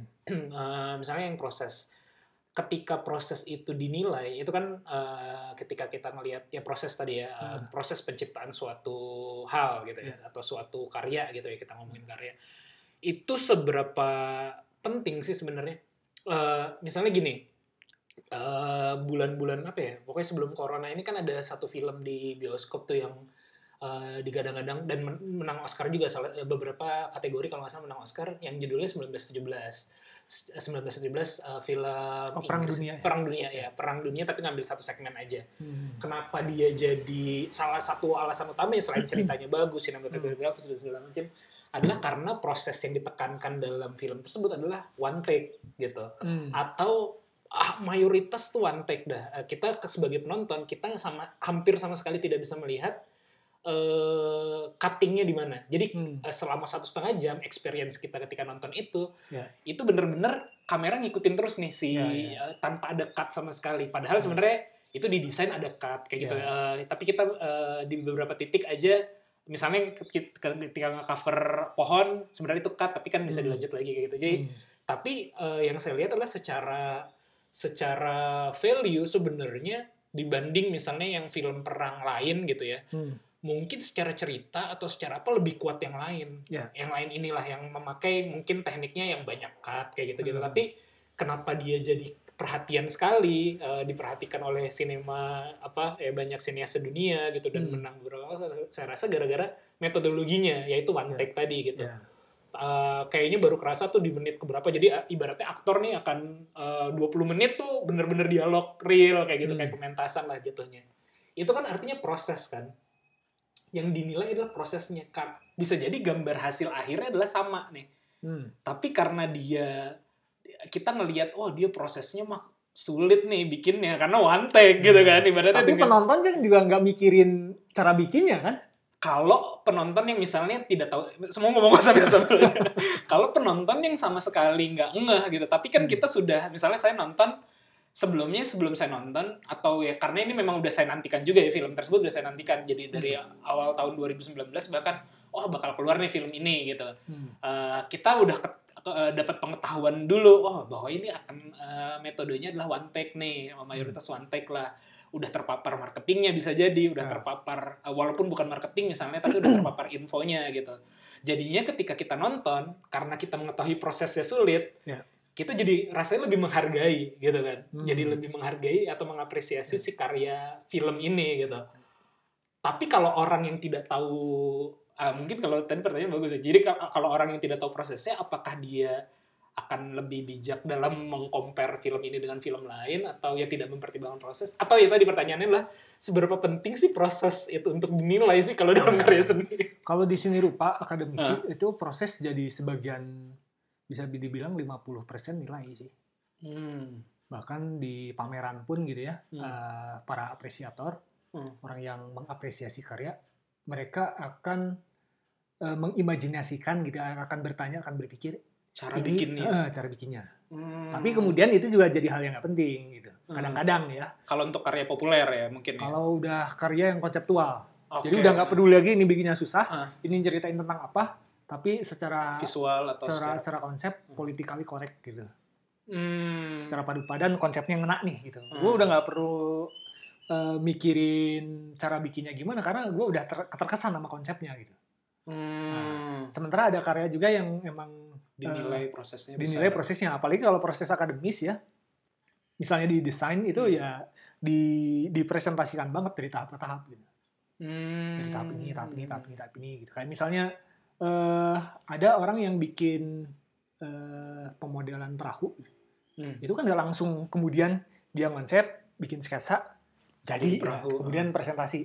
Tapi kan dia bikin mock up dulu kan, Hmm. bikin eh sebelum purwarupa tuh bikin model-model yang kemudian dikonsultasikan lagi gitu. Ketika udah ada eh, presentasi representasi tiga dimensional Hmm. walaupun miniatur, kemudian ada penilaian-penilaian yang memutahirkan si kematangan produk ini kan. Hmm. Nah itu dinilai bagian dari dari Hmm. proses gitu. Kalau nggak ada ini eh, ya cacat nilainya kurang. Hmm. Jadi penting tergantung juga ya, tapi tapi sebagian besar penting juga ya di di di dilihat. Seba- Ya se- kalau diselupa seluruh proses penting. Iya sih, ini uh, karena saya bukan praktisi atau bukan seni, preferensi saya di film. nah kalau film Iya. 1917 itu Nonton juga? nonton. Oh, iya, nonton. Itu dulu di bioskop di mana ya? Bioskop yang Ah. emang dipilih yang pokoknya Paling bagus ya, audionya bagus. experience-nya ya. Jadi nggak cuman orang ada yang bisa menilai dari prosesnya susah Hmm, gitu. hmm. Tapi di luar dari itu, Hmm. eh, dia mampu mengetengahkan kekuatan untuk memancing penonton berada seolah berada dalam peristiwa Betul. imersif gitu. Iya. Dari suaranya, dari da- bahkan suaranya pun bukan pakai musik gitu kan. Pakai getaran-getaran yang realistis di situ ada. Kayak getaran baut di Iya. dalam pesawat, kabin pesawat yang kecil itu ter gitu. Iya, iya, iya. Suara-suara tembakan yang Hmm. emang aslinya begitu gitu. Hmm. Bukan lagi ledakan-ledakan Rambo yang Iya, yang- iya, lebay. tung tung tung tung tung gitu. Iya, iya, iya sih. Orang juga udah bosen Iya, gitu iya, sama iya. itu. Ini nggak- nggak- nggak ada, maksudnya eh, referensi film yang ini ini beda lagi. Jadi Hmm. eh, kaitannya dengan itu, kaitannya dengan apresiasi juga. Saya jadi ingat ada film juga, film lama nih, lupa lah tahun berapa. Eh, aduh, lupa judulnya. Tentang pelukis tidak terlalu terkenal, Hmm. eh, tapi dia jago banget me- apa sih namanya? Mencontek apa plagiat ya. Hmm. Memplagiasi atau Meniru. meniru pelukis-pelukis ternama kayak Rembrandt kayak Iya. gitu-gitu. Nah, salah satu yang ditiru sama dia adalah eh, lukisan Rembrandt dia sering. eh, jadi di lukisan Rembrandt palsu dia jual dengan harga lebih menengah lah Hmm. agar nanti eh, sama si penadah bisa dijual lebih tinggi kayak gitu-gitu. Nah, sampai suatu ketika ada suatu kejadian ceritanya ada lukisan Rembrandt yang hilang. Ah, Lupa judulnya ini keren sih filmnya. Ya, Jadi pernah tahu sih. Pernah tahu ya? Hmm. Eh, jadi ada lukisan apa ya nanti deh dicari ya. Eh, ada lukisan lukisan Rembrandt yang hilang lah. Nah dia riset tuh lukisan Rembrandt hilangnya di mana, lukisannya tentang apa dan segala macam. Belum pernah ada yang lihat si lukisan ini.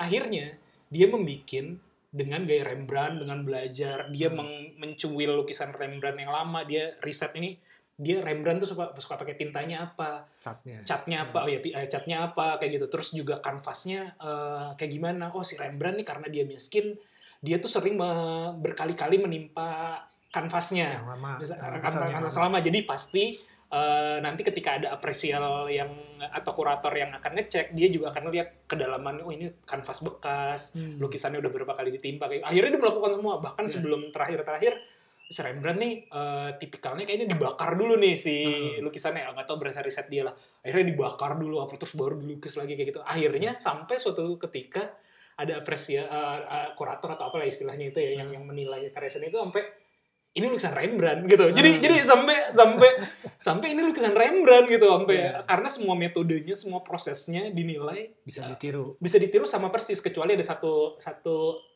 eh, kurator lain lah satu kurator yang eh, bisa ini looks like doang kayak gitu loh. Eh, pun sangat sangat pintar lah kayak gitu. Bahkan dia ngikutin sejarahnya kayak gitu gitu dibuangnya di mana dikasih codetan Hmm. sengaja dibolongin kayak gitu gitu lah Hmm. jadi benar-benar eh, ini lukisan Rembrandt banget sampai kayak gitu. Jadi konfliknya adalah kalau di film tersebut adalah si eh, akhirnya nggak deal tuh. Karena kan dia mau ngejual dia biasa ngejual ke penadah aja kan. Akhirnya Iya. nggak deal karena harganya tadi mau kayak gini sifatnya maunya dibeli lepas aja bukan dilelang. Sedangkan Hmm. kalau dilelang kan apresialnya lebih lebih tinggi Tinggi dan dia lagi. khawatir akhirnya dibawa kabur sama dia sih Hmm. lukisan sama si pembuatnya sendiri gitu. Nah, konfliknya adalah gini. Orang-orang sudah mulai mengetahui sebagian besar eh, sebagian dari kurator tersebut sudah bilang ini lukisan Rembrandt, sedangkan Hmm. eh, cuman dia dan beberapa orang aja yang tahu ini lukisan dia gitu. Akhirnya dia dituduh mencuri lukisan Oh. Rembrandt kan. jadi jadi yang bikin padahal gitu dia ya. bikin jadi dia berusaha membuktikan ini ini lukisan gua. Ini palsu loh. Ini gitu. palsu loh. Jadi jadi malah jadi kebalik. Nah, apa yang saya lihat dari situ adalah berarti proses sangat dinilai. Jadi jadi maksudnya Iya. dalam dalam mungkin seni tertentu ya, seni lukis, apalagi kalau seni lukis yang apa ya itu ibaratnya apa sih lampau kali atau Eh, ya artefak. artefak kayak gitu ya itu Ya, kayak Candi Borobudur, Iya, iya, iya. batik, segala Ah, macam kan. ya, itu pasti proses dinilai sih ya, ya, Ya, zaman ya. sekarang pun orang masih bingung kan cara bikinnya Iya. sih gitu. Iya, Akhirnya betul-betul masuk proses ke ya. proses gitu. iya iya iya iya Nah, dalam riset S2 ini juga Hmm. terliput dalam hal yang itu. Hmm. Gimana sih orang sampai nemu ide, Hmm. kemudian merealisasikan ide itu. Hmm. Iya. Tapi itu kalau dalam konteks buat bukan pembuatan benda ya. Kalau tadi kita dalam kon- konteks konteks eh, intangible-nya berarti kan itu sulit banget sih di di dirunut ya asal muasalnya apalagi sifatnya ide kan. Udah ada pelopornya, Oh, udah ada. udah ada. Almarhum Profesor Pak Primadi Tabrani. Hmm. Dulu tahun 1977 risetnya itu udah hampir 500 halaman sendiri. Uh. Daftar pustakanya itu 12 lembar. Dan setebal itu masih pakai mesin ketik. Mesin tik. Eh, tatok tatok tatok tatok gitu. Dan waktu itu baca ya, yang membahas tentang proses kreasi itu hampir nggak ada di, di negara barat sendiri. Hmm. Yang akhirnya memunculkan istilah, mempopulerkan istilah kreativitas, salah satunya Pak Prim ini. Dulu mah nggak ada kreativitas, kreatif itu nggak ada. Hmm. Kata kreatif itu nggak ada, Hmm. karena eh, lebih banyak dikategorikan sebagai kerajinan, keterampilan, craftsman Hmm. eh, yang misalnya orang punya dorongan seni, punya dorongan anak nakal gitu ya kayak yang tadi latar belakang Cerita. sempat diceritain, Iya. itu bukan kreatif, itu nakal aja. Hmm. Kemudian kalau punya keterampilan, ya itu keterampilan, Hmm. Nggak nggak dikategorikan sebagai seni, Seni. nggak ada inovasi segala macam Hmm. itu nggak ada. Hmm. Nah, pasca Perang Dunia II, kemudian baru eh, keilmuan mulai bercabang lebih spesifik. Oke. Nah, salah satunya berangkat dari psikologi. Psikologi ini eh, terlibat dalam proses Perang Dunia II ketika para ahlinya itu membuat tes untuk pilot penerbang, pilot pesawat tempur. Itu harus kualifikasi khusus orang-orangnya.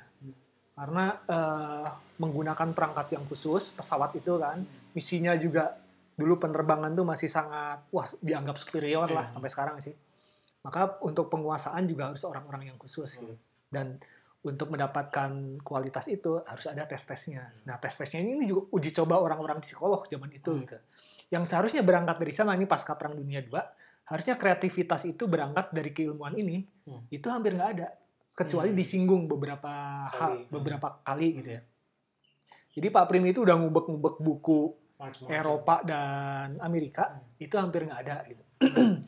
Makanya dia di tahun itu memberanikan diri sebenarnya eh, ini tuh spesifik loh, skill spesifik gitu. Hmm. Ada skill namanya kreatif, Hmm. ada skill nama skill-skill yang lain, skill berbahasa, skill menghitung dan lain sebagainya. Hmm. Itu udah ada dasar-dasarnya sementara kreativitas tuh belum ada gitu Hmm. karena masih digolongkan yang itu tadi. Hmm. Hampir sampai akhirnya dia menghimpun banyak pengetahuan dan akhirnya bisa diperjuangkan lah itu gitu. bahwa di akhirnya berangkat dari keilmuan seni rupa Hmm. bahwa dorongan ini tuh emang dorongan yang lain itu Dorongan kreativitas, kreativitas ya. itu Iya. namanya kreativa Hmm. si apa ya dorongan itu tuh Hmm.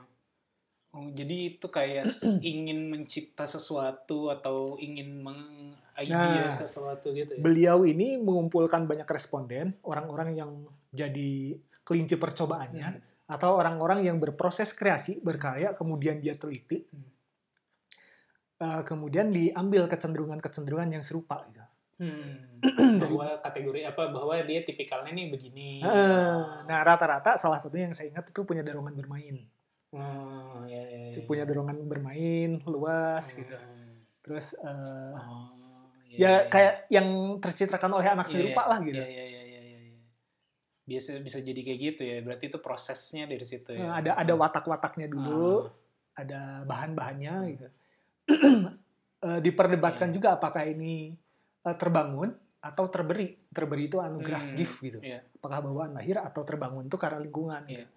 Ternyata bisa dua-duanya Bisa gitu. dua-duanya ya. ada yang percaya emang gift ada yang percaya terbangun ada yang percaya dua-duanya Iya. Kayaknya sih mungkin ya benar bisa dua-duanya. Karena kan kalau dalam praktikalnya ya atau nggak tahu ya.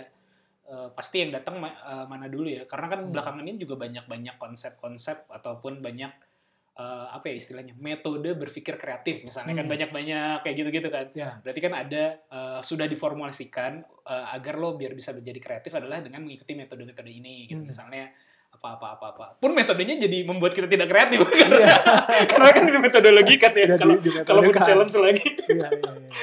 oke kang itu itu panjang banget kita ngomongin itu Seru kan tapi kan bagaimana dari seni rupa secara umum terus desain terus ada alam semesta lain gitu yang bisa terbahas ini yang tapi ini saya, kedalamannya sampai mana gitu. saya jadi bisa memahami sih kenapa orang-orang seni rupa jadi apa ya kalau bagi orang umum bisa terlihat aneh sih Ya. karena berpikirnya juga aneh dan mungkin cenderung filsuf ya bisa jadi Iya, ya iya, ujung-ujungnya ya itu tuh salah satu eh, kategori keilmuan desain itu eh, yang tadi Hmm. theoretical design Hmm. itu juga mencerap eh, menggait atau melingkup Hmm. menjaring bagaimana pengalaman-pengalaman indrawi sampai di ranah-ranah batin yang terdalam atau Hmm. tacit knowledge yang tidak tidak bisa terkatakan Iya, gitu. iya, tidak tapi bisa itu ada kan iya betul betul betul Iya. bagaimana misalkan eh, seseorang di sini merasakan desir-desir mengharu biru Iya. oh gue mau dapat ide nih Ah, nah itu kan harus di- harus iya. harus dipetakan kan Betul, apa sih yang terjadi gitu betul betul iya bahkan dalam konteks misalnya dalam konteks agama pun cuman nggak tahu ini ranah ranahnya pembicaraan kita akan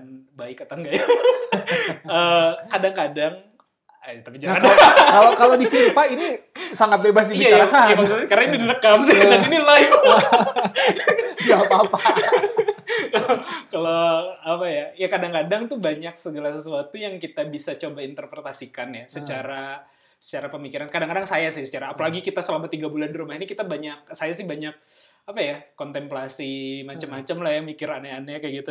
Eh, eh, ada hal-hal yang kadang-kadang eh, coba kita apa ya kita hasilkan kit- jadi buah pemikiran tapi eh, apa ya ya karena tadi ada ada ruang lingkup eh, hal-hal yang agamawi itulah Hmm. dan agak-agak eh, ya tidak enak lah ngomongin di sini jadi jadi repot saya ngeditnya.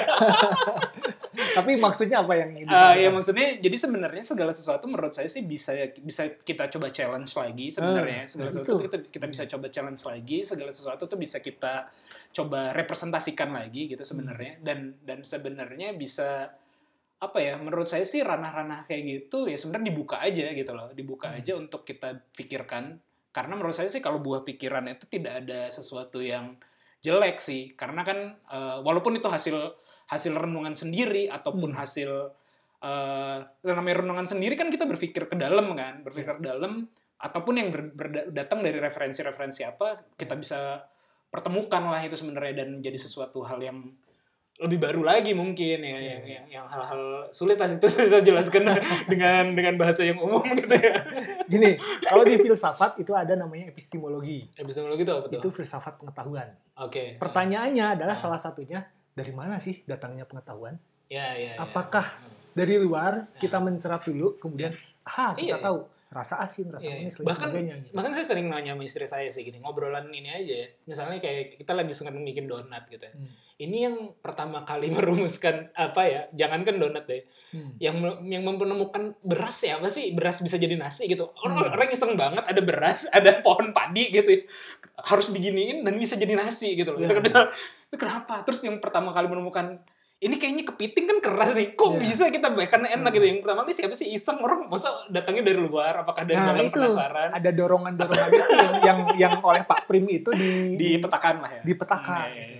Cuman kita jangan, maksudnya makanya saya menjadi memahami. uh, kalau saya kan memikirkan itu sebagai teaser berpikir aja, maksudnya Hmm. uh, oke lah itu jadi, eh seru nih mikir kayak gini gitu. Kadang-kadang kan otak kita perlu apa ya, uh, apa ya, perlu hal-hal yang menggelitik gitu untuk dipikir karena senang juga sebenarnya kan kepala Iya, kita. iya. Cuman itu kan bagi saya adalah kayak kesenangan aja. Sedangkan bagi teman-teman di seni rupa Ah, itu jadi hal-hal yang fundamental kan Ya, makanya justru tadi- harus digali. itu. harus digali makanya kan eh, makanya tadi saya, saya- eh, obrolan kita yang terakhir ini eh, kaitannya adalah makanya saya bisa memahami banyak anak-anak seni rupa yang agak-agak nyeleneh, agak-agak eh, filosofis Iya. atau agak-agak filsuf lah dan, dan jadi unik lah Iya. Udah mas Karena secara itu secara secara batin mungkin Hmm. eh, eh, udah muncul pribadi dan sama lingkungan dit- ditambah-tambahin Iya, dorong kayak gitu. digembleng. Aduh, makanya keluar, keluar dari kampus seni rupa, berada di dunia luar dengan peranata nilai yang sedemikian Iya, adanya iya, gitu iya, ya, iya. yang ada eh, Harus di-challenge sih menurut saya. itu akhirnya kami juga Walaupun bukan saya Susah. men-challenge. Makanya mungkin dari dulu eh, banyak anak-anak seni rupa yang atau ya FSRD lah secara umum yang memang akhirnya bekerja secara mandiri karena Hmm. dalam tatanan sosial dia bekerja pada orang lain itu tidak bisa diterima lah oleh Hmm. diri dia sendiri ataupun oleh lingkungan kerjanya sangat-sangat sedikit gitu. Makanya ya udah mendingan gue gawe sendiri deh ngerjain eh, macem-macem gitu Hmm. sendiri. ya itulah akhirnya dari perwatakan itu tergembleng di kampus yang tergembleng bener-bener ya baik secara struktural dari dosen maupun lingkungan teman-temannya Eh, kemudian dari cara dia bersikap berolah kreasi Hmm. juga eh, menurut dari pola pikirnya itu Iya iya iya. mana benar salah itu ya menurut dia sendiri blur lagi ya. Blur lagi, tidak tidak. itu. Sebenarnya itu jadi hal yang bagus karena waktu itu saya pernah dapat eh, materi apa ya? Saya lupa lah tentang apa kaitannya itu. Jadi eh misal ki- kita di challenge untuk kreatif lah sebenarnya. Eh, coba bikin di, eh, salah satu ininya ya, salah satu apa namanya pembicaranya bilang ke kita, coba bikin eh, alat menyimpan uang gitu ya misalnya, alat menyimpan uang. Tapi jangan bayangin dompet kayak gitu. Maksudnya eh, dompet fungsinya apa? Kita petahin dulu kan. Alat menyimpan uang lah misalnya atau alat menyimpan kartu apa segala macam kayak gitu. Coba bikin tapi jangan bayangkan dompet gitu atau bikin eh, setrika gitu ya. Yang Ya. kita tahu setrika eh, alat untuk merapikan baju gitu ya. Eh, kita ngomongin fungsinya untuk seperti seperti ini. Bikin produknya kayak gitu. Jadi kan kita tidak terkungkung oleh eh, terkungkung oleh fisik atau wujud yang sudah kita ketahui gitu loh. Jadi Iya. sebenarnya itu juga challenge-challenge yang menarik sih eh, Hmm. bagi saya ataupun mungkin bagi orang banyak juga karena men-trigger kita untuk berpikir apa ya ya kayak gitu sih berpikir ya itu mencipta itu sesuatu. anti pikun tuh kayak gitu tuh anti pikun tuh ah anti pikun lupa Iya menurut saya banyak banget kalau dalam praktikal misalnya kayak payung payung menurut saya tuh nggak efektif banget ya udah ratusan tahun Hmm. tapi masih begitu aja dan kita masih basah-basah juga sebenarnya Iya. harusnya ada yang men-challenge itu agar jadi kayak kemarin misalnya tentang pintu gitu handle eh, ada yang ngebahas di Instagram live itu tentang kulkas Hmm. gitu. kulkas itu dari dulu sampai sekarang minim kebaruan gitu apalagi Iya, sih iya, yang iya. baru itu dari Iya, dari iya. kulkas tuh apakah handle-nya handle-nya perlu nggak sih ada handle-nya gitu kan Hmm. atau misalkan begini doang terbuka gitu Iya, iya, iya. atau justru nggak ada pintu tapi bagaimana caranya bisa Tetap dingin tetap dingin Hmm, iya, iya. atau digital atau gimana gitu Nah, ngomong-ngomong tentang yang kreatif ini juga, Kang Miing kan di BCCF. ya ini bridgingnya aneh sekali. nggak apa-apa masih nyambung BCCF kan kepanjangan adalah Bandung City Creative Creative City Forum ah, Creative City Forum. Oh, Hmm. forum ya belakangnya. Itu eh, sekjen ya di situ ya. Dalam rangka masih anak bawang Ada masih belajar itu apa sih sebenarnya? Apakah ya apa itu sebenarnya BCCF itu? ya seperti definisinya forum sih jadi forum itu dinamis gitu bukan Hmm. bukan dalam pengertian pengertiannya organisasi Hmm. secara umum tapi kemudian organisasi ini kategorinya forum forum itu diperlukan kalau tidak diperlukan bisa membubarkan diri Hmm, bukan kayak majelis gitu Oke. kayak kayak misalnya organisasi yang terlembaga yang emang keanggotaannya fix gitu Hmm. Nah, BCCIF itu keanggotaannya, struktur organisasinya tidak fix. Hmm. Yang fix ada utama-utamanya kayak misalnya ketua, wakil, bendahara, Hmm. sekjen. gitu. Hmm. Tapi sisanya kalau misalnya ada kegiatan segala macam, ada kebutuhan mendesak, Hmm. karena forum, ya yang berkebutuhan dengan forum itu yang terlibat. Hmm. Misalnya bisa sangat macam-macam, Hmm. sangat macam-macam. Misalnya eh, kita secara mandiri berkolega dengan Pak Tamrin. Pak Tamrin itu dia eh, punya komunitas sketch Oke. menyeketsa Hmm. dan sketch menyeketsa ini punya bocah-bocah atau para peserta yang menggambar di jalan gitu Oke. di Braga, di Dago, di mana pun yang menggambar gitu. Ketika ingin bikin kegiatan, eh, mereka mengembangkan panitianya sendiri. Hmm, Oke. Ya, Nah, bikin suatu panitia sendiri. Eh, sementara BCCF memfasilitasi salah satunya dengan fasilitas ruangan. Oh. Ruangan itu udah lengkap dengan audio, listrik, infokus dan sebagainya gitu. Ya keramah tamahan dalam satu ruang lah wadah gitu ya.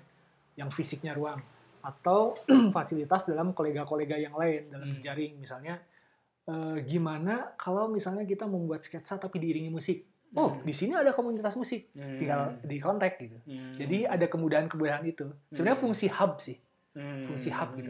Keunggulannya Bandung adalah Hmm. kita secara mandiri dan alami eh, fungsi-fungsi hub itu eh, muncul gitu di banyak Hmm. komunitas gitu. Hmm. Ketika ke- kemudian dilegalkan atau diresmikan, dikukuhkan, sering kali malah nggak asik gitu kan. Iya, iya. Nah, BCCF menjaga supaya itu tetap asik, makanya nggak terlalu saklek si si organisasinya ini. Hmm. Yang ada pun disebutnya relawan-relawan gitu. Hmm. atau pengurus-pengurus inti inti Hmm. sisanya ya tergantung yang mau berkegiatan itu komunitas apa gitu. Hmm. Karena udah reputasinya bertahun-tahun eh, para pendirinya itu dari berbagai kalangan, Hmm. dari berbagai latar belakang, berbagai usia peminat dan sebagainya, Hmm. mereka membawa komunitasnya sendiri-sendiri Hmm. gitu. Jadi kalaupun ada ini gimana ya eh, penjualan eh, di ranah UKM gitu ya, Hmm. oh udah ada komunitas bisnis, tinggal kita sambungkan saja. Hmm. Gitu. Lebih ke ke gitu sih biasanya. Hmm. Ber- tapi kon- konteks utamanya adalah sesuai namanya ya Creative City Forum, ya Forum. berarti kaitannya sama Forum yang kota. eh, iya forum kota kreatif gitu ya. Hmm. Eh, berarti hal-hal yang kaitannya sama seni, sama kreativitas kayak Hmm. gitu-gitu ya. Ya akhirnya enggak juga sih. Akhirnya enggak juga. Akhirnya eh, meluas juga gitu. Hmm. Yang enggak cuma Ini kan yang dulu sama Kang Emil ya, yang pertama kali ya kalau nggak salah ya. Iya. Apa yang didirikan oleh Kang Emil ya, atau ketua pertamanya ya? ya Oh iya iya iya. ketuanya itu Kang Emil, Vicky Satari, Iya, Kang Vicky, ya. sekarang. Sekarang siapa? Bu Tita. Oh, kayaknya udah. Juga. Iya, iya, kayaknya dulu dulu juga sempat di pengurus ya, iya. Iya, Oh, pengurus. Aku pernah lihat postingan-postingan di Facebooknya kayak gitu. Hmm, berarti ini ya apa namanya memang jadi hub kreatif eh, pelaku-pelaku di kota Bandung lah gitu ya, yang Iya. kaitannya emang untuk membantu eh, kota Bandung juga gitu ya. Jadi waktu itu eh, kota punya musuh bersama. Kota yang dimaksud ini komunitas-komunitas ini para pan- eh, para warganya, Hmm. baik itu warga tetap maupun warga yang kadang-kadang Pendatang ya. pendatang gitu ya, Ah, itu punya kegelisahan terhadap kota dan yang terjadi di dalam kota gitu. Oke. Dan ini bercorong pada masalahnya adalah pemerintah. Oke. Nggak ada ya. Ya. Jadi ada ada kegelisahan ini harus dicorongkan. gitu. Nah, obrolan-obrolan ini terjadi di banyak di banyak kalangan Iya, dan iya, di iya. banyak tempat. Ah. Akhirnya ayo deh kita bareng-bareng. Nah, Nah, terjadilah forum itu. forum gitu. itu. gitu. Forum itu berdasarkan kebutuhan kan, Hmm. yang bisa mewadahi yang diwadah semestinya tidak terwadahi. gitu. Iya, iya, iya. Di di forum kota yang resmi, Tidak terwadahi. suara orang-orang minor itu lah.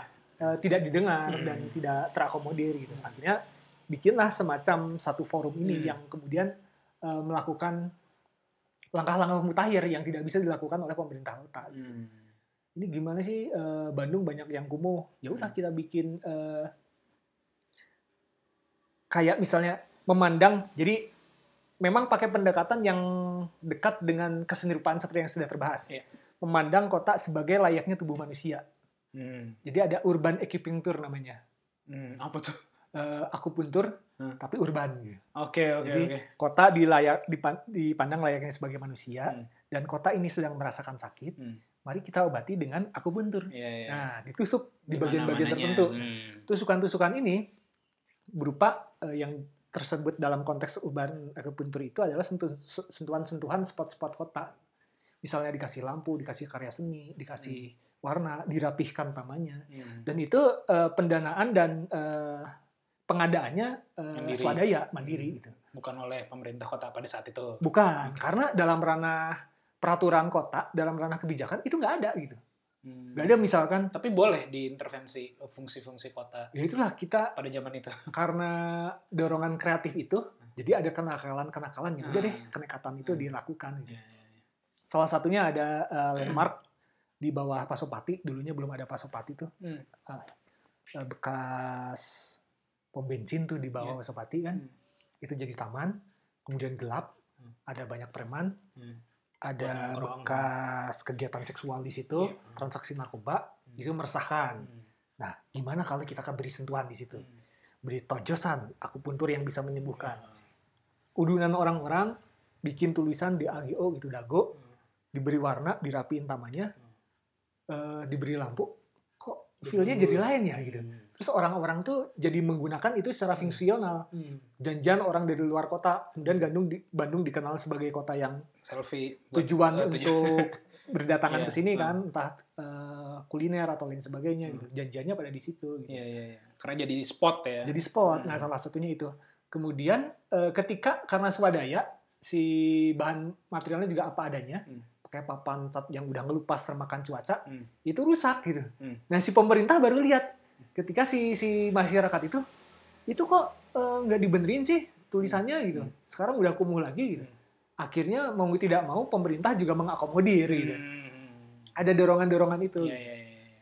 Kayak misalnya di Babakan Siliwangi Hmm. ada tempat berjalan di antara hutan kota tuh, Iya. Babakan Siliwangi. Iya. Itu juga kiprah dari forum yang BCCF. diinisiasi oleh Hmm. BCCF ini. Hmm. Dia bagaimana caranya menyelamatkan hutan kota Iya, biar tadinya kan udah bahkan ke zaman saya kul- kuliah juga kan itu jadi jadi kayak kumuh juga ya. Iya. Tapi semenjak itu juga jadi jadi tujuan wisata dan jadi lebih hidup ya. Tidak Heeh. jadi tempat sampah lah. Heeh. Kalau dulu kan jadi jadi tempat sampah. Sama gitu. dulu juga Hmm. eh, pengurus Indah. yang dulu itu menghimpun ke sana kemari presentasi gimana Hmm. caranya dapat dana kemudian ngebangun dan seadanya gitu. Hmm. Tapi kemudian eh, gimana caranya ini bisa biar Hmm. bisa menarik perhatian gitu. Hmm. dan sok-sokan we gitu. Hmm. Ini akan diremis- diresmikan oleh wali kota gitu. Hmm. Wali kota nggak tahu apa-apa teh gitu. Hmm. Hah? Ada apa di sana? Ada pembangunan apa? Kok ujung-ujung saya disuruh meresmikan? Nah, Saya nggak mau ini ilegal gitu. nah. Pak, kami sudah Dapat. mengundang Nah. pejabat-pejabat nasional untuk datang. Wah, akhirnya Jadi dia datang juga. ya. Dan ternyata, wah bagus ya gitu. Ketika itu rusak, akhirnya yang turun Wali pemerintah. Iya, iya, iya. Tapi dengan pagu-pagu yang disesuaikan. Sesuaikan ya. Itu itu menarik sih ya. Maksudnya eh, berarti ya kenakalan-kenakalan yang tadi kita sebut jadi jadi menarik karena kan eh, jadi jadi jadi fungsional ya. Heeh.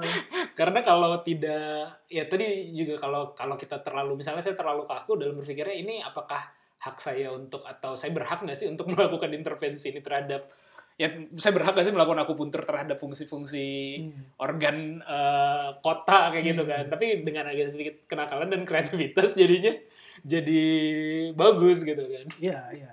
Jadi terobosan. Ya jadi terobosan. Dan berguna. Nah terus ini sih itu jadi menarik ya. Jadi eh, yang kaitannya dengan tadi eh, apa salah satu contohnya yang di bawah Pasopati Hmm. tadinya kumuh jelek ketika dibagusin malah jadi tempat yang bagus dan Hmm. jadi tempat yang produktif lah kayak Ya, gitu ya. jadi landmark. jadi positif deh. Kita, eh, kita ambil terminologi positif negatif aja. Ya. Apakah eh, kalau kaitannya sama mungkin seni juga atau perancangan ya desain ya. Hmm. Eh, berarti kalau kayak gitu eh, desain ruang itu juga akan mempengaruhi orang-orang yang ada di dalamnya ya Tentu. berarti ya. Ya. Bukan cuman orang yang ada di dalamnya akan menentukan eh, si fungsi ruang ini. Bolak-balik itu prosesnya. Bolak-balik gitu ya. Jadi eh, sebuah tempat kita desain dengan eh, misalnya dengan desain jelek, Hmm. ketika kita berada di dalamnya Hmm. tentu saja kita akan negatif. betah gitu. Iya, Hmm. akan negatif di situ. Uring-uringan gitu kan. Mm-mm. nggak bisa oh berarti dua arah ya dua Hmm. arah saling mempengaruhi gitu Ini tempat ini kan dulunya hutan. Iya iya iya iya. Dibangun jadi tempat nyaman, kita bisa produktif. iya iya iya Kalau iya. nggak nggak dibangun masih hutan, kita mau ngobrol gini harus nyiapin kayu bakar eh buat api unggun gitu. Mulai dingin iya iya iya iya iya iya itu sih jadi menarik sih dulu tuh sering bukan dulu ya ya dulu dulu lah berapa tahun yang lalu lah sering nonton dulu di acara TV tuh ada di eh, channel luar sih saya lupa nama nama ininya apa ya nama apa nih nama acaranya apa cuman ada eh, acara yang suka saya tonton dia kaitannya emang intervensi sosial atau social engineering eh, masyarakat kota tertentu gitu. Jadi misalnya eh, ini praktiknya aja yang saya saya contohin ya saya lupa soalnya nama acaranya apa.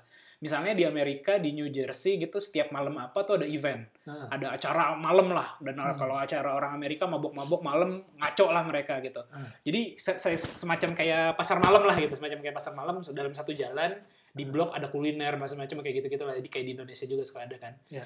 suatu ketika eh, apa ini masalah rutin setiap itu acara malam Sabtu atau malam Minggu dan hari Minggu paginya selalu tuh petugas pe- kebersihan yang kerepotan karena Ya. ngebersihin macem-macem kayak gitu gitu gitu.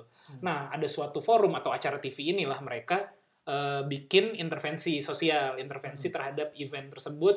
Mereka bikin simpelnya adalah mereka bikin eh, ada tong sampah di situ tapi udah bikin gamifikasi. Hmm. Jadi misalnya kalau lo bisa masukin dapat poin kalau bisa nuker dengan voucher apa kayak gitu gitulah ya dan hmm. dibikin kompetisi antara cowok dengan cewek hmm. jadi ada tempat sampah cowok ada tempat sampah cewek hmm. kalau poinnya lebih ini mana nih kalau yang lebih banyak masuk eh, ke tempat sampah cowok cowok yang menang kalau yang lebih banyak masuk ke tempat sampah cewek cewek yang menang kayak gitu ya. nah itu diintervensi dibikin kayak gitu akhirnya uh, jadi tidak ada tumpukan sampah esok harinya gitu kan hmm. itu kan hmm. itu berarti rekayasa sosial terhadap uh, suatu event yeah. ada juga di acara TV tersebut adalah kaitannya sama orang sering uh, nyebrang jalan eh, nggak uh, merhatiin lampu lalu lintas dan akhirnya ya. ketabrak kayak gitu hmm. ya sering terjadi ketabrak uh, intervensi yang mereka lakukan si orang acara TV ini atau si forum kreatif kota tersebut adalah mereka bikin gamifikasi di tiang lampunya itu dibikin alat main game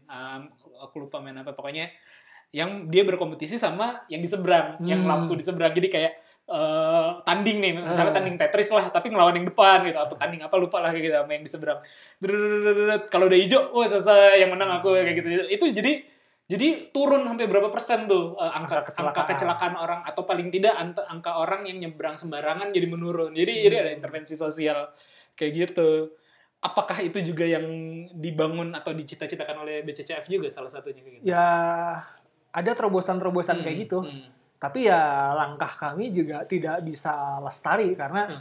itu kan perlu dukungan banyak stakeholder Iya, untuk iya, iya. kemudian bisa terejawantah di seluruh kota Hmm. atau bisa terejawantah dalam satu kurun waktu yang juga lama gitu. Hmm. Walaupun kita sudah melakukan design thinking, Hmm. udah melibatkan banyak stakeholder, Hmm. Tapi eh, para stakeholder juga punya kepentingan atau prioritas lain yang juga tidak menjatuhkan perhatian dan dukungannya untuk serta merta ada terus di program BCCF. Iya, iya, iya, iya. Kayak misalnya hmm, jalan jajan. Jalan, Jalan jajan. Eh, jalan jajan itu salah satu kegiatan BCCF, program kegiatan dulunya yang yang eh, bagaimana kita warga kota, Hmm. anak sekolah terutama, jadi udah ada segmennya tuh, Hmm. set diberi game sama gamifikasi Hmm. untuk tahu kuliner Bandung gitu. Hmm. Jadi dia diberi eh, peta petualangan ah jadi- keren tuh. Eh. untuk, nah si pos-pos berhentinya itu Hmm. tempat-tempat jajan itu. Oh. Tapi jalan untuk menempuhnya Hmm. itu lewat gang, lewat Iya, balubur, iya, iya. lewat pemukiman yang padat, Iya, gitu, iya, yang iya. yang orang kota secara sekolahan itu nggak pernah mereka lewat situ. Biasanya mereka pulang pergi diantar jemput, Iya. tapi dengan diberi game itu dia jadi eh, imersif turun ke masyarakat dan Hmm. lebih empati gitu Iya, melihat melihat keadaan kota gitu. Iya, iya, iya. Oh, eh ya itu pokoknya si Iya, iya, petanya iya. segala Ah. macam itu jadi eh, menantang banget untuk dijelajahi. Iya, gitu. iya, iya. Iya menarik ya kayak gitu ya. Tapi ya tapi kepada kenyataannya tidak belum tentu bisa sustain sepanjang itu gitu. Ya. Iya itu tantangan sendiri sih. Eh, dan memang kalau saya lihat kan memang eh tapi jangan jadi ngomongin politik. Ya pasti sih. Iya iya iya iya Ya, pasti ada penegakan. Justru kan an- awal muasal munculnya gara-gara tadi ya dari gara-gara wali kota pada saat itu tidak cukup mengakomodir Hmm. eh, suara-suara minor kayak gitu kan. Dan ketika Hmm. Kang Emil naik kan jadi lumayan bagus. Bukan suara minor lagi bahkan. Hmm. Karena ketika ini eh, mendapatkan popularitas Hmm. sama BCCF ini, Hmm.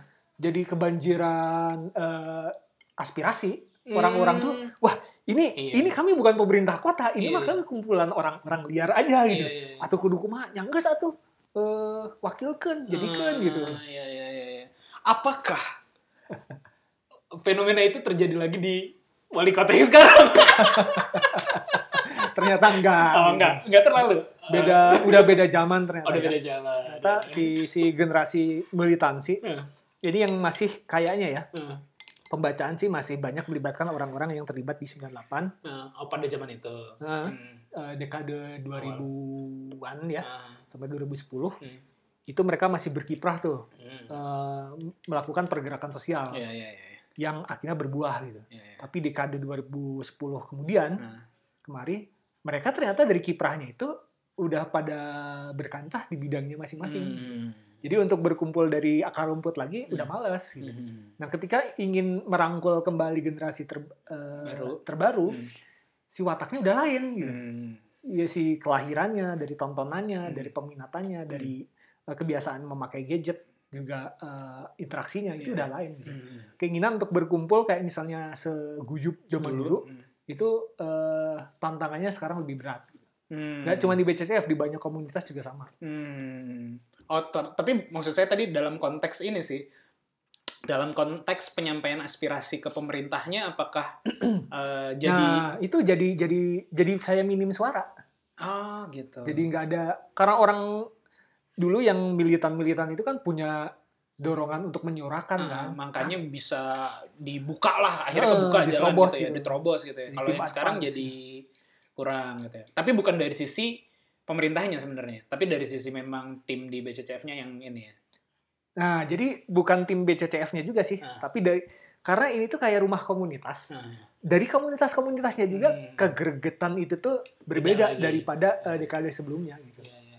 Padahal mah sebenarnya banyak yang bisa digeregetin. Ya, tapi orang juga udah pada mul- mulai Males. main game, Iya, HP iya, kan iya, gitu. Gak cuma di BCCF, jadi BCCF itu Saya kayak jadi sih. tempat tempat curhat gitu. Aduh, ayah nggak ah di komunitas sama baru eh cek bisa diajak kumpul gitu. Termasuk Karang Taruna. Iya, Karang Taruna. Gitu-gitu.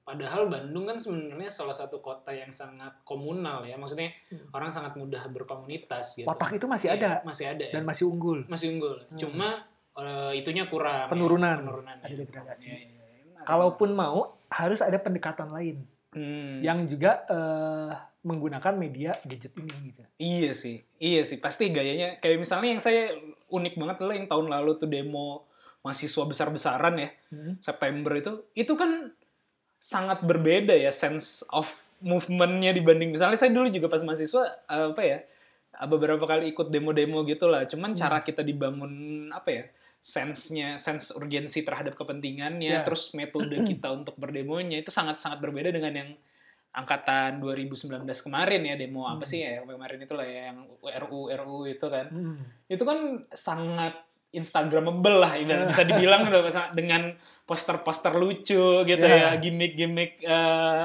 apa ya gimmick-gimmick lo mendingan gue di rumah aja sebenarnya Ah. tapi gue berani turun gara-gara ya kayak gitu gitu lah Ada meme-memenya iya ya. ada meme lah ibaratnya ya bisa dibilang meme kayak gitu itu kan itu jadi menurut saya sih mungkin pendekatannya harus harus harus lebih begitu Harus ya. nantinya nah kalau ini kan satu lagi dirimu juga di brotherhood ya Hmm. biker brotherhood One percent one percent MC. oh. Sekarang one persennya harus ditekan Iya. Karena kelompok para preman. Ah, one persen tuh apa sih sebenarnya sih, dulu dari dulu tuh gue suka bingung kan pada pakai jaket ya jaketnya kan Hmm, rompi. eh rompi ya rompi sorry nah kan kamu, juga suka pakai rompi itu kan Iya. cuman eh, saya bacanya dulu bingung tuh bikers Indonesia eh, brotherhood Indonesia bawah kan Hmm. one persen terus MC. MC MC itu apa sih Motorcycle oh Club. motorcycle one persen apa One percent itu diartikan macam-macam. Hmm. Setiap member bisa jadi pengertiannya macam-macam. Dan sebagian eh, awal, eh, sebagian bagi kami itu jadi sakral nilai one Oke. persen ini. Oke. Kayak misalnya, gue harusnya mati tapi nggak mati-mati. Karena Hmm. selalu mendapatkan celah kemungkinan yang kecil. Satu persen cukup tapi gue selamat. Gitu. Hmm, ada yang menginterpretasikan seperti itu Eh, gitu. Oke, Entah oke. dari kehidupan keluarga, Ah. kehidupan jalanan, Ah. atau kehidupan yang lain. Ah. gitu. Tapi ada juga yang mengar- mengartikan itu adalah sebagai eh, simbol outlaw outlaw di luar hukum. Hmm. Secara sejarah ini Iya. dulunya eh, Perang Dunia II melahirkan veteran, Perang Vietnam Hmm. Amerika sama Vietcong melahirkan veteran. Hmm. Nah, veteran ini ketika kembali ke negaranya mereka sera- serasa diperalat karena tidak mendapatkan hak yang Iya. layak gitu, Hmm. yang seharusnya diberi upah segala macam keistimewaan yang dijanjikan dahulunya dengan nasionalisme, Iya. kemudian merasa dicurangi. Akhirnya mereka tidak percaya dengan negara Hmm. dan mereka liar di jalanan Hmm. gitu. Karena sudah punya pengalaman membunuh orang di Hmm. medan peperangan Hmm. dan melewati beberapa pengalaman yang near-death experience Hmm. yang sedem- sedemikian hebatnya gitu. Hmm. Akhirnya mereka tidak punya rasa takut. Hmm. Nah, si- Rembo lah Rembo Ya, begini.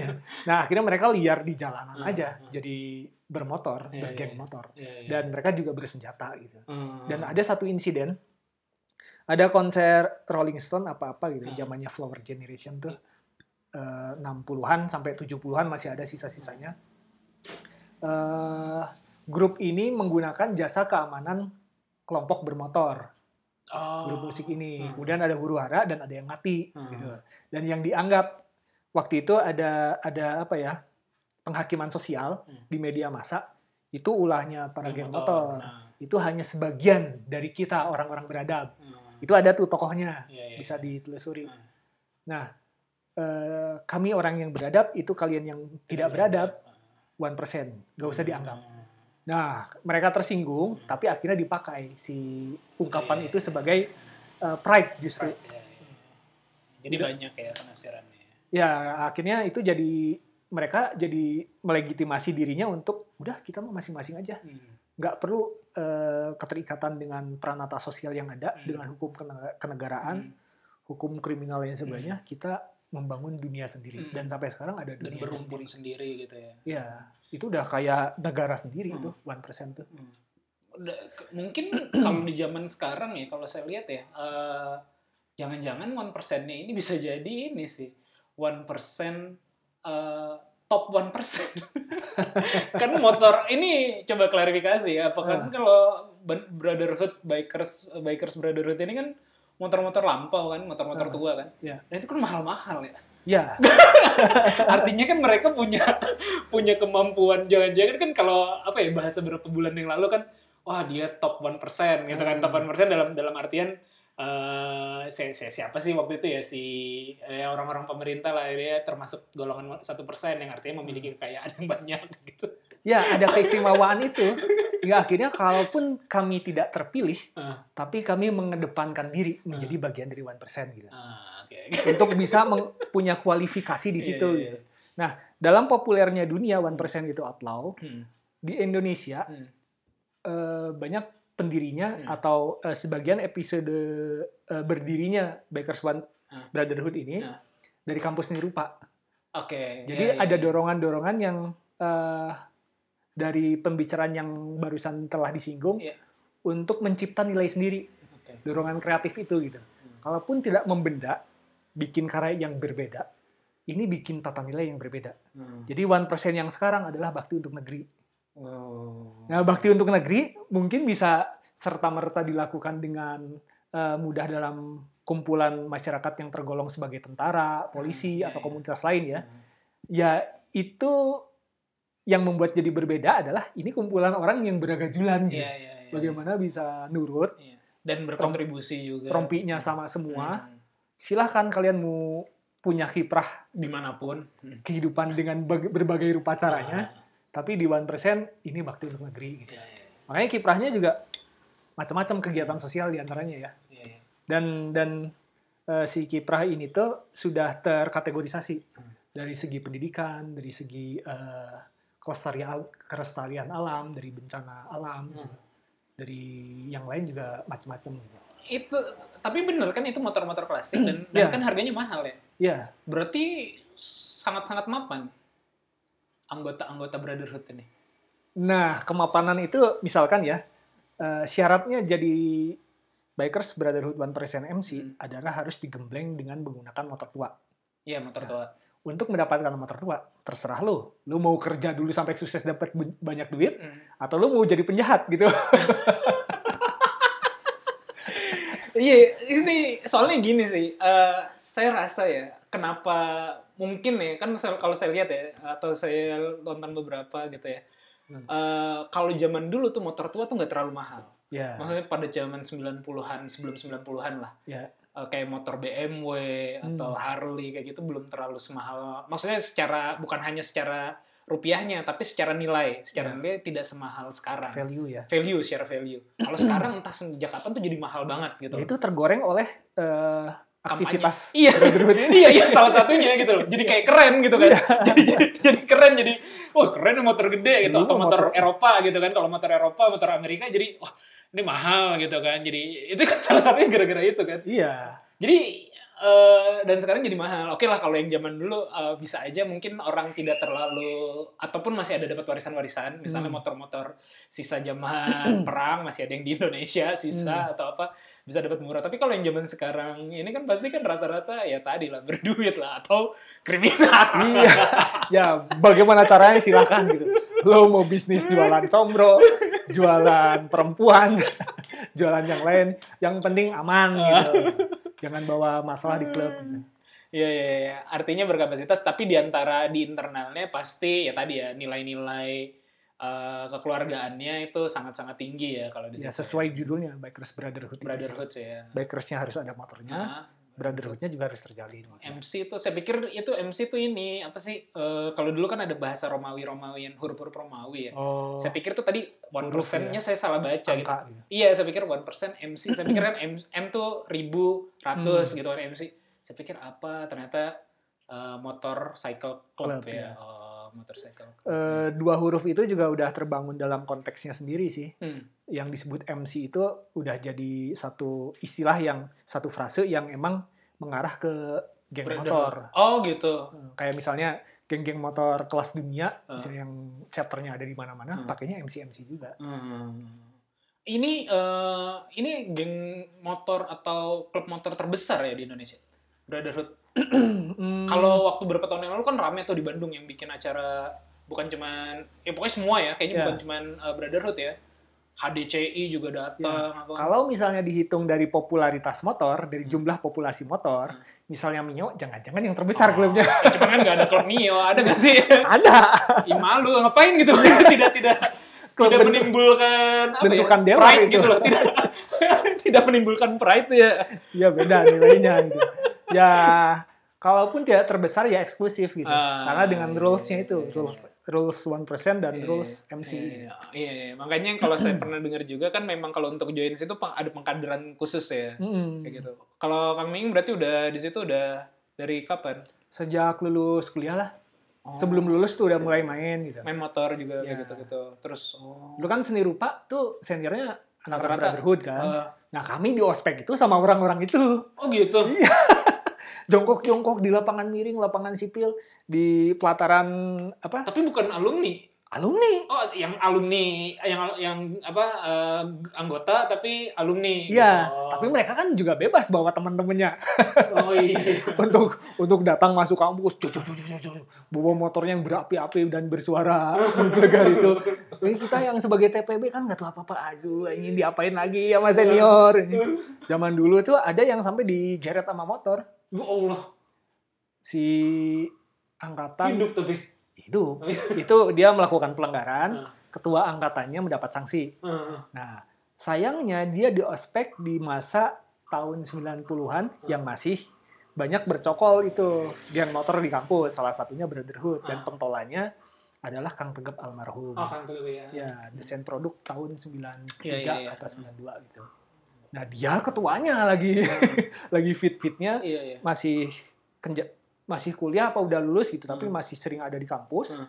Ada masalah, diberi sanksi lah si bocah Hmm. ini diikat di motor, digeret keliling kampus gitu, pakai kayu gitu. Wah, Tapi pakai kayu kan, maksudnya bukan kena aspal. iya, dia tetap aja. Udah satpam udah nggak bisa ngapa-ngapain gitu. berani juga ya. Pulang jadi nggak selamat kan? Itu tuh ini ya berarti ya, apa ya? eh, sangat erat di antara orang-orangnya Hmm. dan juga ini ya, apa namanya ya? Saya lihat kan ya tadi Kang Tegep itu kan juga sangat apa ya?